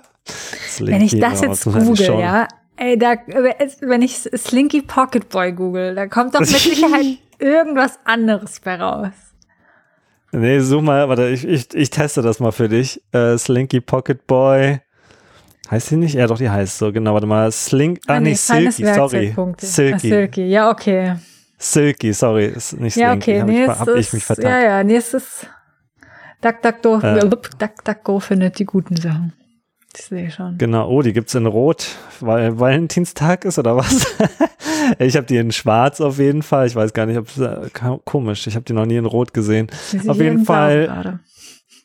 Ah ja, ist irgendwie vielleicht länderspezifisch, aber wir packen mal einen Link äh, in die Show Notes. Die habe ich mitgenommen. Dann habe ich mir noch ein neues Messer gekauft. Mm, das muss man vielleicht eine eigene Shownote-Kategorie machen, aber ich packe erstmal die Links hier so rein. Und zwar habe ich ja mit der werten Freundin äh, Seven vs. Wild geschaut, äh, dritte Staffel, die das spontan und überraschenderweise auch total interessant fand. Und ähm, eine der Gruppen hatte da ein Messer, was sie sich, wie ich recherchieren durfte, dann auch selber anfertigen haben lassen von einer Firma in Deutschland. Und ähm, die haben damit ein Schachbrett äh, während dieser Staffel geschnitzt und auch Schachfiguren und haben das Messer auch ziemlich naja, abused würde man wahrscheinlich sagen. Äh, und es ist trotzdem noch irgendwie, dann am Schluss haben sie halt trotzdem mal dieses Schachbrett gemacht. Dann dachte ich mir, ach ja, vielleicht nehme ich mal sowas mit. Das wäre doch vielleicht gar nicht so schlecht zum irgendwie vor Ort ein bisschen rumschnitzen, wenn man Feuer machen will, das auch vorbereiten und so weiter und so fort. Naja, und dann habe ich geguckt, gibt es das denn zu kaufen? Ja, war auch nicht so mega teuer. Und dann habe ich mir das gekauft und das ja, jetzt kommen hier die, äh, jetzt kommen hier die Bushcraft Product Placement Tipps. Das ist ein Böker und heißt Victic versus Wild. Ähm, habe ich schon in die Show Notes jetzt gepackt, dann könnt ihr gleich klicken. Das habe ich noch dabei. Dann hatte ich den Feuerstahl dabei, ein Leatherman Search und ein Victorinox äh, Compact, glaube ich. Aber jetzt mal ganz äh, ehrlich, ich bin immer noch auf dieser Seite von Silky. Die haben irgendwie ein komisches Naming für ihre. Ja. Alles heißt ja, irgendwas ja. mit Boy. Ja, yeah. auch die großen? Ich weiß nicht, ich bin hier gerade bei den. Also die hier, hier heißt eine Hensor Subat. Okay, ich sehe hier gerade den Katana oder, Boy oder den Big Boy. Ja, gibt es schon auch, aber es gibt okay. auch welche nur Boy. Okay. Anyway, ähm, äh, ja, also das Messer, den Feuerstahl, ist natürlich ein Light My Fire Feuerstahl Klassiker. Ähm, dann habe ich noch ein, äh, ein, Set so Arbeitshandschuhe dabei, damit man sich nicht schneidet, mhm. wenn man da so wild am Rumschnitzen ist. Ähm, und das muss ja alles irgendwie gut verpackt werden. Ne? Und jetzt ja. kommen wir wieder zurück zu den Tasmanian Tiger Dingis, weil als ich da auf der Webseite war, die haben halt so so Bags und Pouches und Tactical Pouches und was nicht noch alles und äh, hab mir da eine gekauft. Ich glaube, die, wie heißt sie denn jetzt eigentlich? Die, es ist die TT Tech Pouch. Auf jeden Fall so aus Cordura ist die gemacht mit so richtig schönen Reißverschlüssen und irgendwie also ich hatte ja, glaube ich, vorher noch nicht so echtes Cordura, so, so, so Pouch-Material. Ich muss mal gleich gucken, welches genau ist. Da muss ich ja sagen, war ich ja auch so spontan sehr begeistert und habe mir dann noch, weil wir ja auch hier am Wandern sind, dann dachte ich mir noch, irgendwie wäre auch geil, so ein erstes, so ein, so ein kompaktes, so ein IFAC, äh, ich weiß nicht, ob dir das was sagt, so ein, I, so ein kompaktes Erste-Hilfe-Kit irgendwie so dabei zu haben, was du einfach auch nur in den Rucksack schmeißt und wenn du dich irgendwo schneidest oder irgendwo mhm. doof was äh, aufratscht oder so, dass du das auch mit dabei hast. Und dann habe ich mir dann von denen auch noch so ein so ein IFAC Pouch irgendwie auch noch äh, voll, schon fertig bestückt bestellt. Ähm, und die habe ich jetzt auch noch dabei. Also ich muss mal gerade gucken, in welcher habe ich, was mal jetzt mal, mal kurz meine Mails schauen, weil die Hörerinnen, die wollen es ja wissen. Moment, äh, Tasmanien, so viele Mails, die mit Tasmanien anfangen, habe ich wahrscheinlich nicht. Genau, die Tasmanian Tiger Tech Pouch 8.1 Hip ist das mal sehen. Tech. Toll. Paar. Das sind äh, tolle Produktnamen heute, auf jeden Fall. Ja. Die gibt's halt, ja, die sind immerhin nicht so camouflagig und man kann mm. sie mhm. auch in braun und in grün und manchmal auch in schwarz haben und auch in Infrarotlicht äh, abweisend, ähm, wenn man es denn braucht. Aber ich habe die ganz normale, warte mal, ich schicke dir mal den Link oder ich pack den Link mal in die Show Notes, aber ich fand halt auch die Rucksäcke teilweise sehr interessant und ich muss sagen, also ich hatte jetzt vorher eben noch, wie gesagt, äh, so Cordura, habe ich schon von gehört, aber hatte ich noch nie, glaube ich, so, so richtig mhm. Sachen, die aus Cordura sind in der Hand und ich war irgendwie von diesem, von diesem Materialgefühl, äh, unabhängig davon, dass das jetzt hier so Military Shit ist, äh, tatsächlich sehr begeistert. Ich habe jetzt mal den Link da in die Shownotes zu der Pouch gepackt und das First Aid Kit, mal sehen, ob ich das auch noch finde. Ja, Cordura äh, kommt immer so ein bisschen drauf an, in welcher Stärke man das hat. Also es gibt's ja, das sieht mir relativ stark aus, dass es hier relativ äh, fest ist. Gibt's ja auch, ähm, also ich habe das zum einen für die Packsäcke. Ich habe einen ultraleicht leichten Rucksack da draus. Also das ist ja. dann wirklich so das eine Extremspektrum. Und mein, ich habe ja eine ähm, Fahrradlenkertasche, so eine ich nenne sie liebevoll meinen Burrito-Bag, äh, für die, für meine Verpflegung genäht. Und das ist auch aus Cordura. Und das ist schon ah, ein ja. ziemlich cooles Material. Und gerade eben, weil du halt sehr viel Stärken kann, äh, kaufen kannst. Es gibt in, in Amiland halt auch noch mal eine geilere, ähm, geileren Stoffladen. Da kannst du die Cordura-Sachen, die ja auch wild äh, in wilden Farben bedruckt kaufen und auch, glaube ich, sogar anfertigen lassen, die Farben, wie du sie haben willst. Hier in Deutschland ja. kriegst du halt meistens nur äh, dieses ähm, boring Braun, wie ich jetzt hier gerade deine Tactical Pouch sehe. Oder halt so diese typischen Militärfarben oder schwarz, aber nichts, was halt super fancy bunt ist, was so ein bisschen schade ist. Ja. Gerade wenn man selber näht, ist das halt sehr, sehr schade, weil ich meine jetzt, ich muss jetzt nicht bunt wie so ein ähm, Kanarienvogel von Klamotten herumlaufen, aber meine Fahrradtaschen, da ist das ja schon irgendwie ganz cool. Ja, also genau mich, also ich, ich muss auch aufpassen, dass ich jetzt hier nicht zu viele so eine Dinge mit mir rumführe. Ich meine, die beiden Pouches, die waren halt im Gepäck, die trage ich jetzt auch nicht an mir dran oder an meinem Rucksack, sondern das war jetzt vor allen Dingen um hier mal erste Hilfe-Stuff irgendwie bundeln und hier mal irgendwie Schnitz und Feuer und Säge Stuff bundeln.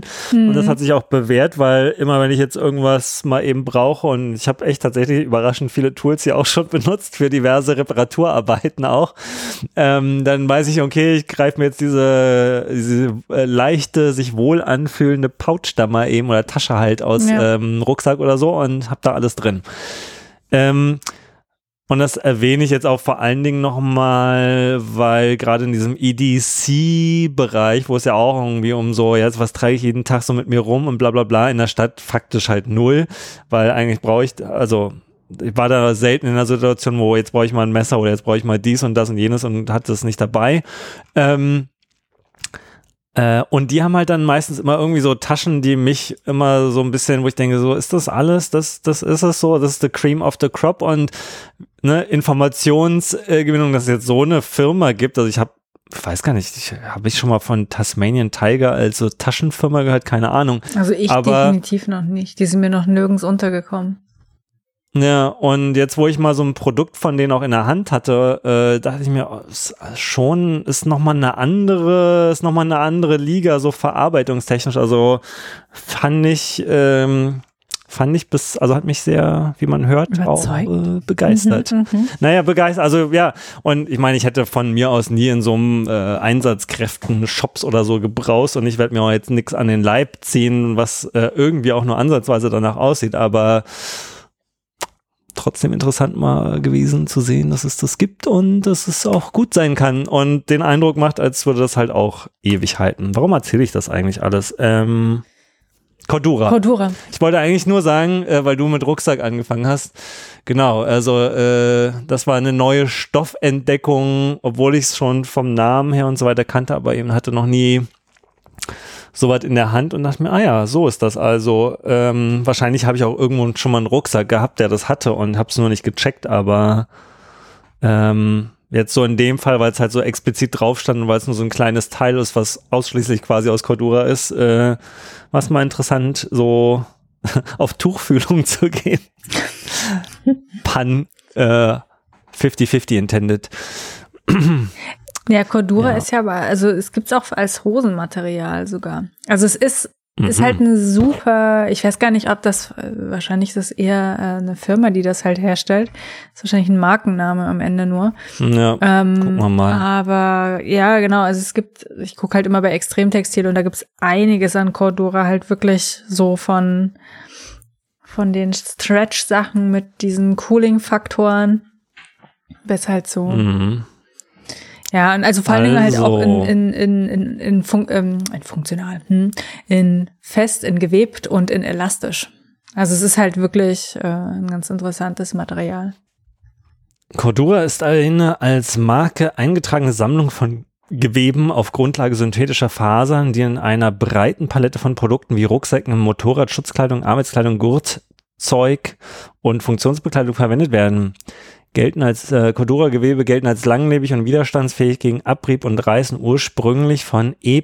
I. Dupont de Nemours and Company entwickelt und 1929 als Markenzeichen eingetragen. Es ist seit 2004 von Invista, einer hundertprozentigen Tochtergesellschaft von Koch Industries. Mm -hmm. ah ja, toll, die Koch Industries. Ähm, ja, in Vista. Okay, was machen die noch? Die kommen aus Kansas.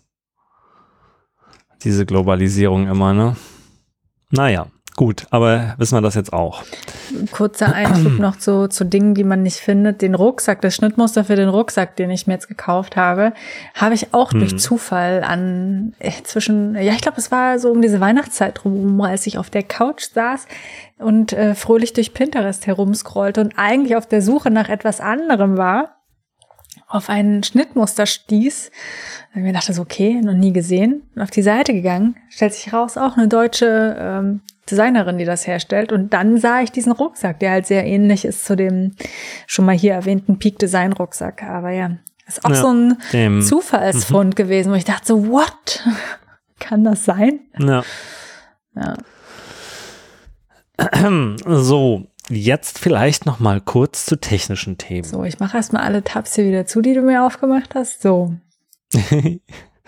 ähm, übrigens dieses Messer, dieses Böker-Messer, das ist richtig geil. Also wer mal so draußen so ein bisschen rumschnitzen will und nicht so ein Mega-Messer mit sich rumtragen will, da beim Rumschnitzen, ich weiß nicht, ob es überhaupt legal ist, sich das mit äh, einzustecken, wahrscheinlich schon auch ja, nicht. Ist es, äh, obwohl es hat nur 8,2.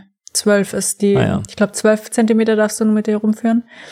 Mhm ähm, weil äh, bei Seven vs. Wild musste das ja in eine 1 Liter Nalgene Flasche passen und deswegen haben sie das so custom klein gebaut, wie es da ist. Aber ich muss sagen, es liegt echt gut in der Hand und es schneidet wie Hölle und es benutzt halt den latest greatest Hype Messerstahl namens Magna Cut und es bleibt wirklich, also die werte Freundin, die schnitzt hier ganz schön wild rum damit. Das ist irgendwie Stricken und Schnitzen irgendwie hier äh, bei der Vacation, wenn nicht geworkt wird. Und äh, es bleibt äh, immer noch rasierscharf, trotz auch hartem Holz, was hier bearbeitet wird. Also äh, ich bin begeistert. Übrigens auch noch, äh, ich habe so viele, jetzt, jetzt kommen doch noch so viele kleine Themenblumentöpfe. Ähm, Ich habe ja auch mein Schleifwerkzeug mitgenommen. Ne? Natürlich ne? hast du das äh, mitgenommen. Ey, und ich sagte, die beste Entscheidung dieses Urlaubs war nicht nur mein Deerfold von DMT, ja, das ist eine Firma, die Schleifwerkzeug herstellt, mitzunehmen, was ich immer auf den Segelreisen jetzt dabei hatte. Diesmal habe ich mich ja auch noch entschieden, das Schmiedeglut Essential Abziehleder und Diamantschleifstein mitzunehmen, was ein bisschen größer ist. Und ich mache hier die Messer in diesem Airbnb von stumpf geht ja gar nicht. Man zerdrückt die Tomaten zu rasierscharf und es ist nur geil. Irgendwie alle Messer gehen so mit einem Schwung einfach durch alles durch kann ich nur sehr empfehlen. Und dieses, ich muss auch sagen, dieses, ähm, diese Kombination äh, ist wirklich äh, performt. Dieser Deerfold ist quasi so ein kleiner Schleifstein mit zwei Seiten. Der hat ähm, grob und fein. Man könnte mal überlegen, auf sehr grob und grob zu gehen und dann das äh, Diamantleder Essential, was ich hier gerade sehe, kostet 59,95 im äh, Schmiedeglut Webstore. Ich verlinke das mal eben, weil davon bin ich nach diversen zig Anwendungen wirklich auch sehr überzeugt. Also das ist wirklich eine ernsthafte Produktempfehlung, also noch ernster als alle anderen, die bisher erwähnt wurden. Damit kriegt man einfach schon in Windeseile wirklich so, also ne, mit dem, mit dem Deerfold, äh, den verlinke ich auch nochmal, ähm, so die erstmal wieder einen Grund schärfen, Grundschliff wieder reinkriegen und dann mit dem äh, feineren äh, Diamant, äh, wie sagt man denn, Diamantschleif-Dings, Fläche-Dings da mit der Metallschleiffläche. Äh, damit macht man äh, nochmal eine Verfeinerung und das Abziehleder gibt dem dann die Rasierschärfe und das kriegt man wirklich hin. Das ist der Wahnsinn. Und wenn es einmal wieder einen Grundschliff hat, ich mache jetzt alle paar Tage lang, ziehe ich die Messer hier nochmal kurz über das Abziehen. Das geht wirklich so in, weiß nicht, 15 bis 30 Sekunden. Und dann hat man einfach, also man muss nicht viel arbeiten, um die dann auch so zu halten. Und das sind alles relativ billige Messer. Hier, es gibt eigentlich nur ein richtig gutes Messer, was irgendwie fast keine Liebe nach dem initialen Schleifen mehr braucht. Äh, und die anderen, die ziehe ich halt irgendwie alle, ja, zwei Tage oder drei Tage mal kurz übers Abziehleder, wenn sie benutzt wurden. Und zack, äh, sind sie wieder richtig geil scharf. Ja, äh, das noch als kleiner Produkteinschub am Rande. Was ich aber eigentlich noch erwähnen wollte. Mhm. Äh, ich hatte nur noch, als ich in Berlin war, hatte ich mal gesagt, dass ich hier irgendwie im Büro unsere Meeting-Infrastruktur so verbessert habe äh, im Büro, weil wir halt schon so hybride Meetings machen, wo ein Teil der Belegschaft im Büro ist ja. und ein Teil der Belegschaft remote, so wie ich jetzt zum Beispiel. Und dann gibt es so ein paar, einmal im Monat so ein großes Meeting, wo wirklich die gesamte Mannschaft, die in Berlin ist, im Büro ist und die restlichen oder die, die krank sind oder nicht können, halt remote. Und bei uns klang es halt immer relativ mies und ich meine, ich habe es schon diverse Male in diversen Podcasts wahrscheinlich schon gesagt, aber grundsätzlich liegt es vor allen Dingen meistens darin, dass der Raum scheiße klingt und wenn man an der Raumakustik nichts macht, dann kann man egal wie viel Geld und Gadgets und sonst was draufschmeißen, es wird meistens nicht besser oder nicht viel besser. Ja. Äh, außer alle tragen ein Headset, äh, mhm. äh, was die meisten Leute im Meeting auch nicht wollen, gerade bei so Gruppenmeetings. Ja, dann, das stimmt. ähm, das heißt, äh, ich habe aber, weil es wirklich bei uns auch ein bisschen schwierig ist, die Leute zu überzeugen. Ich habe es da nämlich auch schon dreimal gesagt, wir, Leute, wir müssten eigentlich erstmal die Akustik verbessern, aber da will halt immer erstmal keiner für Geld ausgeben. Stattdessen wird dann so eine Jabra-Spinne gekauft oder dies und das und jenes und irgendwelche USB-Dongles. Es wird halt nicht besser. Und jetzt habe ich so gemacht. Ich habe richtig professionelle Hardware besorgt, ausgeliehen erstmal. Ja, und habe die in so einen Meetingraum gestellt und habe gesagt, okay, pass auf, das ist jetzt hier so das Top of the Line, also nicht ganz Top of the Line, aber schon ziemlich weit oben of the Line, Meet, also so Meeting, Conferencing, Microphone und so weiter Setup. Das hängen wir jetzt hier in den Raum und dann hören wir mal, ne? Und dann war das marginal besser als äh, vielleicht dieses USB-Dongle, was wir bisher benutzt haben, aber halt immer noch nicht geil. Und woran lag's? Am Kaum. Raumklang. Ähm, so, und dann habe ich gesagt, okay, pass auf. Wir bestellen jetzt einfach mal so ganz billo Akustikmaterial. Und die, das verlinke ich auch, weil das hat tatsächlich einfach so einen riesen Unterschied schon gemacht. Und da kann ich auch, ja, relativ problemfrei das empfehlen. Weil vielleicht habt ihr genau diese Situation bei euch im Büro und die Leute sind so, ah ja, aber das ist so teuer, bla bla bla und so weiter und so fort. Ähm, äh, am Ende habe ich gesagt, okay, ihr wäre jetzt hier bei GIK Akustik, was ich auch nochmal verlinke. Das ist eigentlich so ein Custom Akustik äh, wo man so alles kriegt, Bassfallen, Diffuser, äh, Absorber, den ganzen Käse. Ähm, bevor man dahin geht, obwohl die schon günstig sind und viel Geld ausgibt, ähm, machen wir es doch erstmal äh, auf billig. Und ich klicke hier gerade mal kurz den Link bei Thomann, weil ich auch gerade selber vergessen habe, wie die heißen. Moment, Standardabsorber. Oh Gott, wie heißen die jetzt nochmal? Standardabsorber wahrscheinlich da drin. Müsste ja da drin sein, weil Thomann äh, hat selber nämlich irgendwie so ein paar äh, Paneele, die auch gar nicht so scheiße aussehen und die man in verschiedenen Farben äh, bekommt. Wir haben jetzt tatsächlich, weil wir weiße Wände haben, äh, die T-Akustik Pet PET Wall Absorber äh, verwendet. Ich packe direkt den Link in die Show Notes. Davon einfach mal drei Pakete bestellt. Ach so, naja, muss noch ein Affiliate-Link draus gemacht werden, aber später. Die haben auch so Deckenabsorber, die man abhängen kann und so weiter. Aber im Prinzip haben wir einfach davon drei Pakete bestellt. Und selbst in einem großen Raum, vielleicht in einem großen Raum vier davon nehmen, vier so äh, Doppelpakete, das macht so einen riesen Unterschied. Es schluckt so viel Hall ähm, und macht das alles sehr viel angenehmer, unglaublich. Und dann haben wir noch irgendwie von Ikea diese Akustikvorhänge uns an alle Fenster gehangen. Die machen nicht wirklich super viel, aber hilft so ein bisschen, das harte Glas zu entschärfen. Und wenn ihr dann noch einen Teppich irgendwo hinlegen könnt, natürlich auch super oder eine Couch, dann ist es optimal. Aber ich würde sagen, damit hat man schon mal den größten Schmerz gelindert.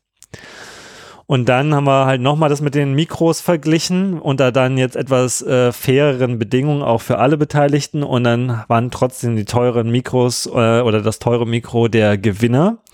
Und ähm, was das jetzt am Ende war, das hatte ich nämlich schon mal in einem anderen Büro in Verwendung. Das ist so Stuff, den man leider nicht so auf dem freien Markt einfach kaufen kann. Da muss man jetzt in dem Fall bei Audiotechniker, äh, bitte äh, darf ich mit einem Vertriebspartner von euch sprechen und ein exklusives Angebot erhalten. Ähm, so in die Richtung. Was wir jetzt gemacht haben, ist, ähm, wir haben uns das Audiotechniker ES954, Link in den Show Notes natürlich, äh, bestellt. Wie gesagt, erstmal als Leihgerät zum Testen. Ähm, hoch in Preview. Okay, whatever, Notion.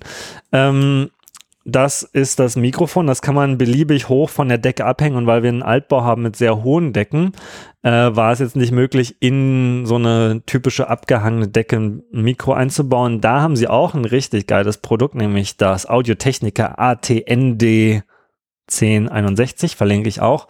Das kann man direkt in so abgehangene Decken einsetzen. Ging bei uns nicht, deswegen haben wir es nicht gemacht. Kann ich aber ansonsten empfehlen. Und dazu braucht man dann letztendlich noch einen Mixer, nämlich den Audiotechniker ATTM0604. Ähm, da gibt es ein Nachfolgemodell, der hat einfach nur ein A hinten und es liegt daran, dass zu Covid-Zeiten denen die Chips ausgegangen sind und sie einen neuen Chip einbauen mussten. Der kann nicht viel mehr, der neue. Äh, wenn ihr also bei irgendeinem Handelspartner von Audiotechniker noch den ohne A hinten bekommt, dann ist der auch völlig okay. Und die, äh, also den Mixer und dieses Abhängemikrofon, das haben wir jetzt bei uns hängen mit diesen Akustikpanelen. Und dann haben wir halt nach unserem letzten großen Meeting mal die Remote-Teilnehmer gefragt, ob es dann besser war. Und die haben das tatsächlich alle sehr gefeiert, dass endlich mal, dass sie endlich mal alle verstanden haben. Auch die, die ja, am Whiteboard cool. stehen und auch die ganz hinten ja. im Raum sitzen und so. Und wenn man jetzt einen ganz großen länglichen Raum hat, dann kann man auch mehrere von diesen Deckenmikrofonen äh, aufhängen. Das hatten wir im vorigen Büro so. Und im vorigen Büro hatten wir dann auch noch äh, zusätzlich noch ein bisschen mehr Deluxe de la Cac Meeting Software. Da hat man nämlich tatsächlich auch so ein digitales Whiteboard. Das heißt, das wurde dann auch gleich in die Meetings irgendwie mit eingespeist und die äh, Whiteboard Notes waren gleich als PDF nach dem Call irgendwie verfügbar. Das haben wir jetzt nicht. Aber das nächste ist ja dann die Kamera. Ne? Wenn man jetzt so einen großen Meetingraum hat, dann ist halt so irgendwie am, am MacBook irgendwie die Kamera aufklappen oder irgendwie so hindrehen, dass es irgendwie äh, klappt, äh, auch nicht so das Geile. Und äh, da gibt es auch eine Firma, äh, die so Kameras machen und zwar heißen die Aver. Die Webseite ist mega unsexy und man denkt so, oh Gott, oh Gott, will ich das wirklich? Ähm, aber die machen leider scheinbar die Referenzkameras. Also ich habe auf jeden Fall nicht viel gefunden, was irgendwie besser aussieht und besser funktioniert. Auch im vorigen Büro hatten wir da so eine krasse äh, Kamera auf dem Whiteboard sitzen, die so automatisch so, die sitzt halt ist so eine Turret Cam, die sich dann auch automatisch so auf die Sprechenden gerade äh, mhm. hinbewegt und auch vielleicht mal reinzoomt, wenn es sein muss und so. Wir haben jetzt eine kleinere, wir haben so eine ähm, 180 Grad, also eine Fisheye-Cam einfach von denen genommen, die für unsere Zwecke und für unseren Raum jetzt erstmal vollkommen reicht. Aber die haben halt auch wirklich die fetten Turret-Cams, die sich eben selbst dann irgendwie ausrichten. Und das funktionierte tatsächlich auch erstaunlich gut. Also ähm, in der vorigen Firma hatten wir das im Einsatz und ich war nicht enttäuscht davon. Und das das war überraschend, weil normalerweise finde ich solche Installationen nicht so sonderlich geil. Aber ich glaube, ja, jetzt gibt es hier, ah ja, okay, jetzt gibt es die krassen. Also wir haben, glaube ich, nur eine äh, Aver Cam 340 äh, bei uns im Büro, die auch schon mal ein deutlich besseres Bild macht als, ähm, ich verlinke sie auch schon mal, als so eine MacBook-Kamera Kamera und das Top-of-the-Line-Modell äh, die 570, das ist, glaube ich, ist das die aktuelle Turret Cam? Bewegt die sich von alleine? Äh, Dynamic Detection, Smart Gallery, Gesture Control, Dual Lens, Audio Tracking. Ich meine, das ist die, müsst ihr im Zweifel vielleicht nochmal gucken, ob die wirklich das äh, sich selber auch bewegt. Aber die machen halt, die machen korrekte Conferencing Cameras. Genau, also das sind jetzt so meine aktuellen Tipps, wenn ihr jetzt äh, bei euch in der Firma mal ähm, Meeting aufwerten wollt. Ist halt so ein bisschen Bastelbedarf, weil man muss halt irgendwie dieses Mikro irgendwie aufhängen und Kabel irgendwie selber verlegen. Aber das kriegt man hin, das kann man schaffen. Ähm, während ich das getweetet hatte, äh, hat aber jemand anderes auch nochmal sich interessiert gezeigt, weil er irgendwie seinen Leuten, die irgendwie mal nach besserem Meeting fragen, ähm, was anderes empfiehlt. Das ist nicht billiger in, am Ende des Tages, nicht wirklich. Also wenn ihr mit Audiotechniker geht, wahrscheinlich ist es schon teuer mit Mixer und dem Hängemikrofon, aber ähm, es gibt ein Produkt, das heißt Meeting Owl. verlinke ich auch mal. Das habe ich selber nicht getestet. Da sehe ich nur irgendwelche Web-Reviews äh, und die sind auch nicht alle gut. Ähm, Sieht ja cute aus. Sieht cute aus, macht im Prinzip dasselbe in der Hinsicht, dass es so mehrere Mikrofone hat und in alle Richtungen. Es hat auch eine 360-Grad-Kamera und kann auf die Sprechenden so drauf zoomen. Mm, so eine, so eine 360-Grad-Kamera, die nach oben in so eine Kuppel quasi linst oder in so eine, so eine Ultra-Wide Fish-Eye-Lens. Meiner Erfahrung nach ist das nicht so richtig super geil und ähm, ja, weiß ich nicht. Also, das ist halt so eine äh, packt man mal auf den Schreibtisch Lösung. Das Ding ist, warum ich die nicht so geil finde, die hat so ein paar technologische Entscheidungen, haben die da getroffen, die ich persönlich irgendwie so, hä, Fragezeichen, warum? Also zum Beispiel, wenn man zwei aneinander stecken will, weil man halt vielleicht einen größeren Meetingraum macht, dann ist die Schnittstelle, um das zu tun, Mini-HDMI. Und ich denke mir so, hä? Schon mal was von Ethernet gehört oder so? Ähm, dieses Audiotechniker-Zeugs, das ist halt eher so auf dem Profi-Level. Da gibt's auch äh, Dante, das kennt ihr von Tims äh, Audio-Setup. So, Dante ist so ein äh, Standard, um Audio über Ethernet zu sprechen. Der Mixer äh, hat die Mikrofone eh schon mit RJ45-Konnektoren angeschlossen. Der Mixer kann mit RJ45 übers Netzwerk angesprochen werden. Das ist alles für so eine wirklich eher professionelle Szenerie ausgelegt dieses Meeting Owl ist so, ja, hey, Plug and Play, stellst du mal hin und wir haben auch eine Whiteboard Cam und ja, die stellen wir, schließen wir auch mit Mini HDMI an. Also, sorry, äh, das, weiß nicht, das überzeugt mich mal so gar nicht. Ähm, und dann kann man auch nur. Vielleicht auch eher für Leute, die ähm, auch von der Technik her vielleicht am Ende dann nicht so viel, also ja, ja. Weißt, die Lösung, die du hast, ist ja schon auch sehr technikbezogen. Ja. Du musst jemanden am Ende im Team haben, der sich drum kümmert oder die sich drum kümmert. Und das ist wahrscheinlich wirklich eher so für Teams, die, nee, so Technik gar keine Ahnung haben. Naja, ich will irgendwas Oder? kurz mal ranstöpseln. Ja. Mal. Naja, nee, mhm. doch, hundertprozentig. Ist auf jeden Fall so eher Plug and Play. Diese Audiotechniker-Lösung ist, okay, wir haben jetzt hier so einen Meetingraum, wir haben jetzt hier einen Computer, der auch vielleicht einen großen Fernseher, die Kamera und den Audiomixer angeschlossen hat, wobei das könnte man auch natürlich an seinem Laptop machen mit einem Hub oder sowas. Ich glaube, so machen wir es tatsächlich auch gerade noch im Büro. Wir haben keinen dedizierten Meeting-Computer, aber idealerweise hat man diesen Mixer in so einem kleinen Rack und so, ne? Und dann ist es so eine richtig professionelle Installation. Ähm, wir machen es ein bisschen hemdsärmeliger und wenn man es aber so richtig Plug and Play und cute haben will und vielleicht immer noch besser als so eine Jabra-Spinne oder so, äh, dann ist vielleicht die Meeting Owl ähm, auch eine Lösung. Aber wie gesagt, die kostet halt auch ihre 1100 Dollar. So in dem Dreh.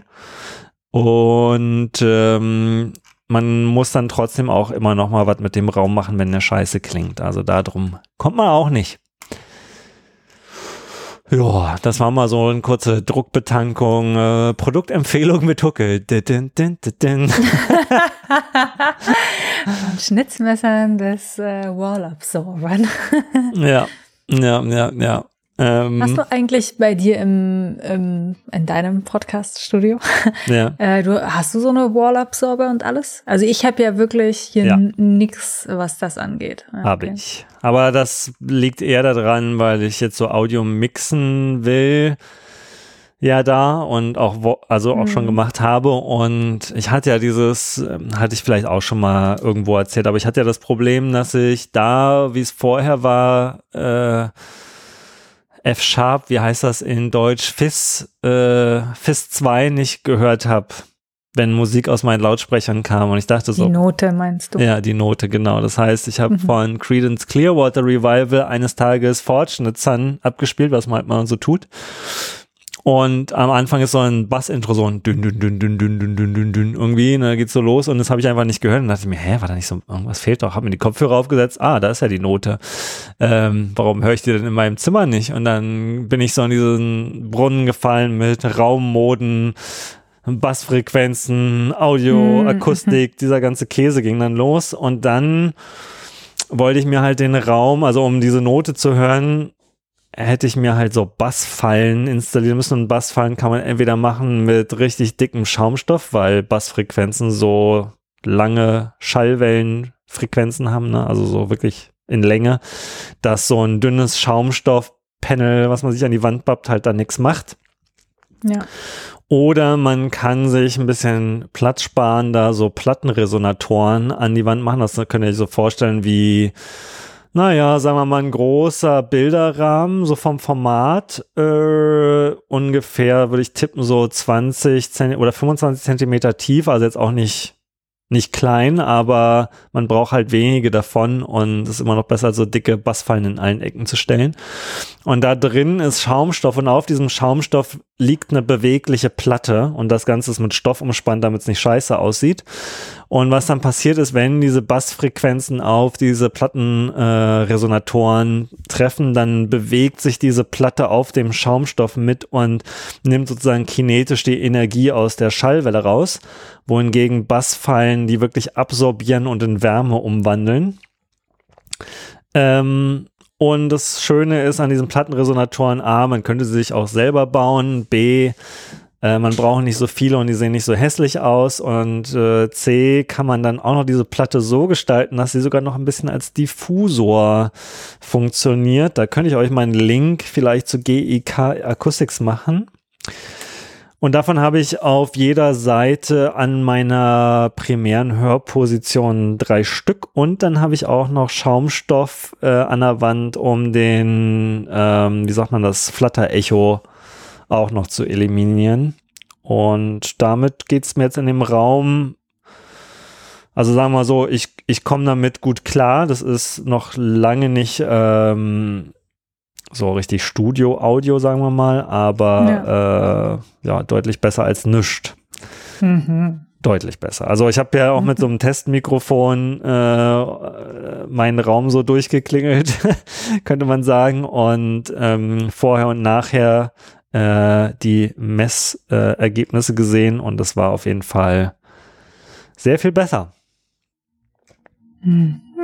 Und ja, also ich würde auch sagen, bevor man jetzt hier irgendwie sich so Wilddinge an die Wand pappt, ähm, ich hatte ja, und das mache ich auch immer wieder gerne, äh, ich verlinke hier immer dieser Webseite Amrock, The Room Mode Calculator, das machen wir auch hier einfach nochmal.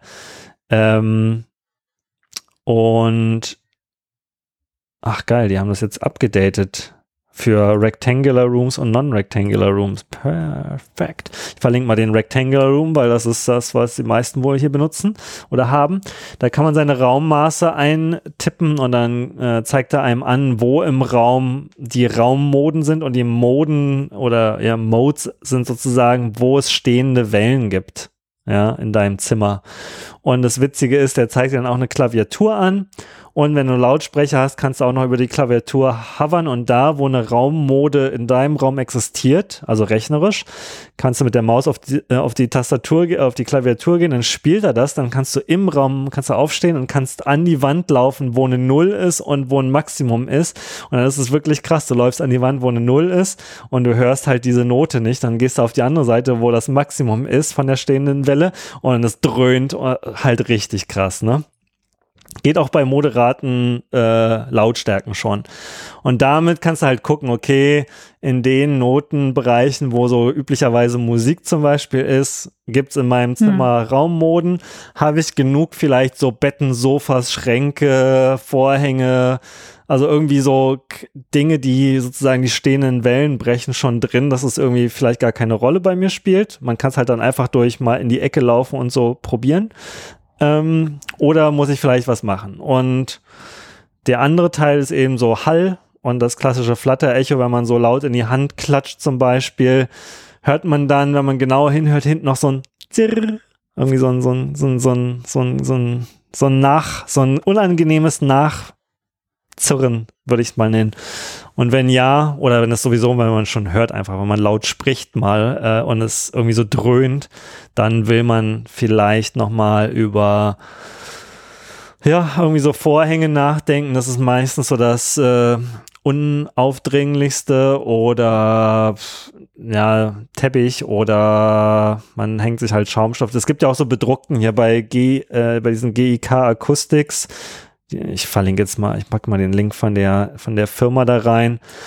Da gibt es halt auch so äh, bedruckte Sachen. Was macht er denn hier mit diesen Embedded Links? Ich will das nicht embedden. Ähm, ich mach's mal wieder weg. Da, ja, wunderbar. Ähm, da da gibt es halt, du kannst deine eigenen Muster da drauf drucken lassen. Manche sind auch schon vielleicht vorher so ein paar Deko-Shapes irgendwie ganz ansehnlich. Also man kann es auch so machen, dass es nicht ultra erzhässlich aussieht. Ähm, es gibt auch so mobile Stellwände, die kann man dann halt vor die Fenster zum Beispiel schieben, wenn man jetzt so richtig fette Glasflächen hat und will aber mhm. nicht die ganze Zeit was davor stellen, dann kann man das nur in so Aufnahmesituationen machen. Tausend und eine Lösung. Also ähm, äh, ich würde sagen, wenn ihr Bassprobleme habt da draußen, ihr Leute, und ihr wollt die nicht haben, dann äh, schraubt euch da einen Plattenresonator oder zwei an die Wand. und wenn ihr Hallprobleme habt, dann äh, zum Beispiel diese Thomann Schaumstoffpaneele tun's. Ich glaube, die IKEA Akustikvorhänge alleine, die würden es nicht reißen. Und äh, ja, wenn ihr noch mehr dazu hören wollt und das in anderen Podcasts noch nicht genug gehört habt, äh, kann ich auch dazu noch in der Zukunft mehr erzählen, aber das soll mal für jetzt reichen. Es sei denn, du hast jetzt noch eine Frage. Nee, nee. ich, ich denke nur darüber nach, ob ich hier vielleicht auch, weil wir das Feedback hatten, dass bei der letzten Sendung bei mir irgendwelche Töne und keine Ahnung und ob man halt ab und zu die Straße hört und weiß ich nicht, ob ich dann halt irgendwie was tun sollte. Also ich muss Aber sagen, an sich finde ich, wie du da jetzt so klingst äh, durchs Mikro, eigentlich vollkommen okay. Also mich stört jetzt kein großer Hall oder so. Können ja die Hörer auch nochmal sagen. Mm, und du hast ja, wenn du in dem Zimmer bist, was ich so kenne von dir, da hast ja ein relativ fettes Bett da drin stehen. Mhm. Und ja, eh deine ganzen Sachen, Bücherregal und so, das ich, ich würde mal tippen, wenn wir da mal so ähm, mit einem Messmikrofon drin sein würden, ich glaube, Hallprobleme hast du eher nicht. Nee, vermutlich nicht. Du kannst ja mal ähm, aus Spaß dieses Amrock, äh, diesen Room Mode Calculator probieren. Hä, wo sind jetzt die ganzen Links hin? Hm? Jetzt hast du alle gelöscht? Nein, was ist denn mit Notion los? Hä? Ist Notion broken? Ja, keine Ahnung. Okay, ich packe die Links nochmal rein. Ähm, ja, irgendwie ist, das hat sich hier irgendwie so hart verdödelt irgendwie. Okay, ich will jetzt einfach nur, kann ich hier einfach nur einen Link reinpasten? Ist das möglich? Also Notion, du warst doch eigentlich sonst immer ganz vorne mit dabei. So, GEK Acoustics, hatte ich noch irgendwas verlinkt? Die Thomann Akustikpanels habe ich. Die sind drin. Ja. Die Eule ist drin. Okay, gut. Und jetzt ist das Amrock auch wieder mit drin. Gut. Puh. Ja. genau, also ja, fix, don't fix what's not broken. äh, und kannst ja mal testen, ob du eine Raummode hast, die bei dir vielleicht relevant ist. Äh, Wäre mal interessant zu wissen, aber äh, wenn es dir bisher noch nicht aufgefallen ist, ist es wahrscheinlich mhm. auch kein Thema.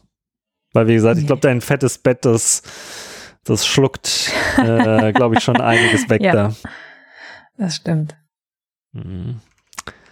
Juti. Mhm. Fällt uns sonst noch was ein?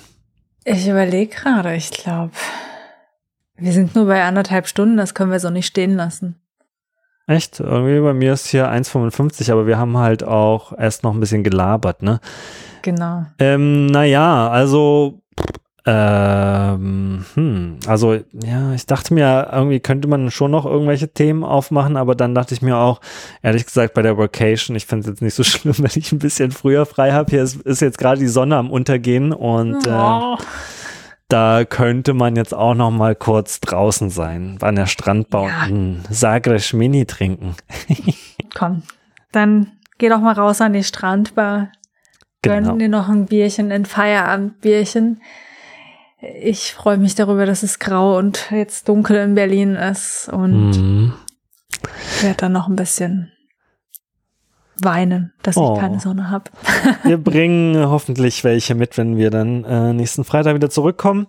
Und mhm. ähm, ja, dann machen wir die nächste Folge dann auch wieder in Berlin und dann auch wieder in voller Länge. Und dann kann ich auch noch mal ein bisschen so aus der Vacation berichten, äh, mhm. Abschlussberichte sozusagen. Und auch, wenn euch das interessiert, schreibt uns das auch gerne in die Kommentare äh, zum Thema jetzt hier, was ich alles so mitgenommen habe und ähm, an so Tools und was ich eigentlich benutzt habe und was davon richtig geil war. Ähm, ich benutze zum Beispiel auch äh, das schon vorher mal erwähnte Huda Geo, um meine äh, Fotoapparat-Fotos mit Geodaten zu füttern und das funktioniert hervorragend. Ich wollte ja eigentlich ein Garmin-Gerät mitnehmen, was keine Subscription-Fee kostet, um meine äh, Hiking-Tracks und Explorationstracks aufzuzeichnen. Weil das aber äh, länger in der Post gebraucht hat, als ich Zeit hatte vor dem Abflug, äh, habe ich jetzt doch nochmal meinen Garmin InReach Mini genommen und habe Zeichen jetzt teuer bezahlt quasi die Tracks auf, aber uh, ja. aber das funktioniert dafür jetzt sehr gut. Ich habe mir auch den teuren Plan sogar gekauft, äh, wo alle zwei Minuten ein Waypoint getrackt wird und ich wusste mhm. gar nicht, dass der mhm. auch das Höhen, die Höhendaten auch mitnimmt. Das heißt, in den Fotos, die es dann nach der Vacation zu sehen gibt, sind dann auch die Höhendaten drin. Ihr könnt genau gucken, wo ich hier auf der Insel rumgestromert bin. Sehr schön. Ja. Bist du eigentlich, eine kleine Frage noch, ja. bist du schon auf dem Vulkan oben gewesen, auf dem großen? Auf Pico? Oder meinst du den äh. großen Vulkan hier auf der Insel oder auf der? Also ich meine den auf der Insel, ich meine nicht den ganz großen, großen, der mhm auf einer der länglichen Inseln war. Ach so, äh, also ja, wir waren hier mehrfach oben auf der Caldera. Mhm. Äh, wir hatten auch das Glück, sie schon ein, zwei Mal sehen zu dürfen, weil ähm, die ist halt nicht, ähm, nicht, also bei Vulkanen ist es halt schon immer so, man muss eigentlich morgens früh äh, hin, damit man sie komplett äh, klar äh, sieht, sobald hier die Sonne mhm. drauf scheint. Also selbst wenn es ein sonniger, klarer Tag ist, fangen die Vulkane dann äh, mit ein bisschen Hitze die Wolken ein äh, und ja. dann ist der, der Kringel oben bewölkt. Wir wollen eigentlich noch die Wanderung um die Caldera machen, die ist acht Kilometer. Ähm, müssen wir mal gucken, vielleicht Samstag könnte das Wetter dafür gut sein. Sonntag wollen wir mal auf die Nachbarinsel rüber, die wir auch bei der letzten Reise so gut wie gar nicht erkundet haben, die da Pico heißt und auch den höchsten Pico hat. Ähm, genau, aber ja, eine Caldera-Wanderung steht noch an. Wir waren aber ein paar Mal da, haben auch schon mal reingeguckt und auch ein paar Fotos gemacht und ein paar Schritte sind wir auch gelaufen. Mhm. Gut, gut, gut. Ja, aber, aber genau, das gut, dass du es sagst. Das, äh, das steht noch auf dem Programm. Ja, weil ich erinnerte mich, weil ich da auch für die Insel ja eine, einen Lauf mir angeschaut hatte. Und ich meine, die Insel ist nicht groß, aber dieser Vulkan ist schon sehr einladend. ja, wobei also dadurch, dass es hier jetzt so mal ein paar Mal auch wirklich heftig regnet, ne, da oben jetzt dieser Wanderweg da drum, ob du da wirklich zum Laufen kommen würdest, ist fraglich, sage ich mal. Ja, das geht schon. Ich meine, auf der anderen Insel hatte ich ja auch den schönen Sturm und bin, hab's geschafft. Ja, naja, gut. Also ja, das wäre natürlich auch mega gewesen, wenn auch du und der werte Freund auch nochmal vorbeigeschaut hätten. Hätten wir uns sehr gefreut, aber vielleicht ja beim nächsten Mal auf hier oder da oder anderswo. Hier oder da oder anderswo, aber für heute geh doch mal dein verdientes Feierabendbier trinken an der mhm, Strand. Mhm. Gut, dann äh, klicke ich mir hier nochmal das Soundboard nach vorne. Wo ist denn das? Habe ich das beendet? Nee, da ist es. Und spiele uns mal auf einen echten Tastendruck das Outro an. Festhalten. Drei, zwei, eins.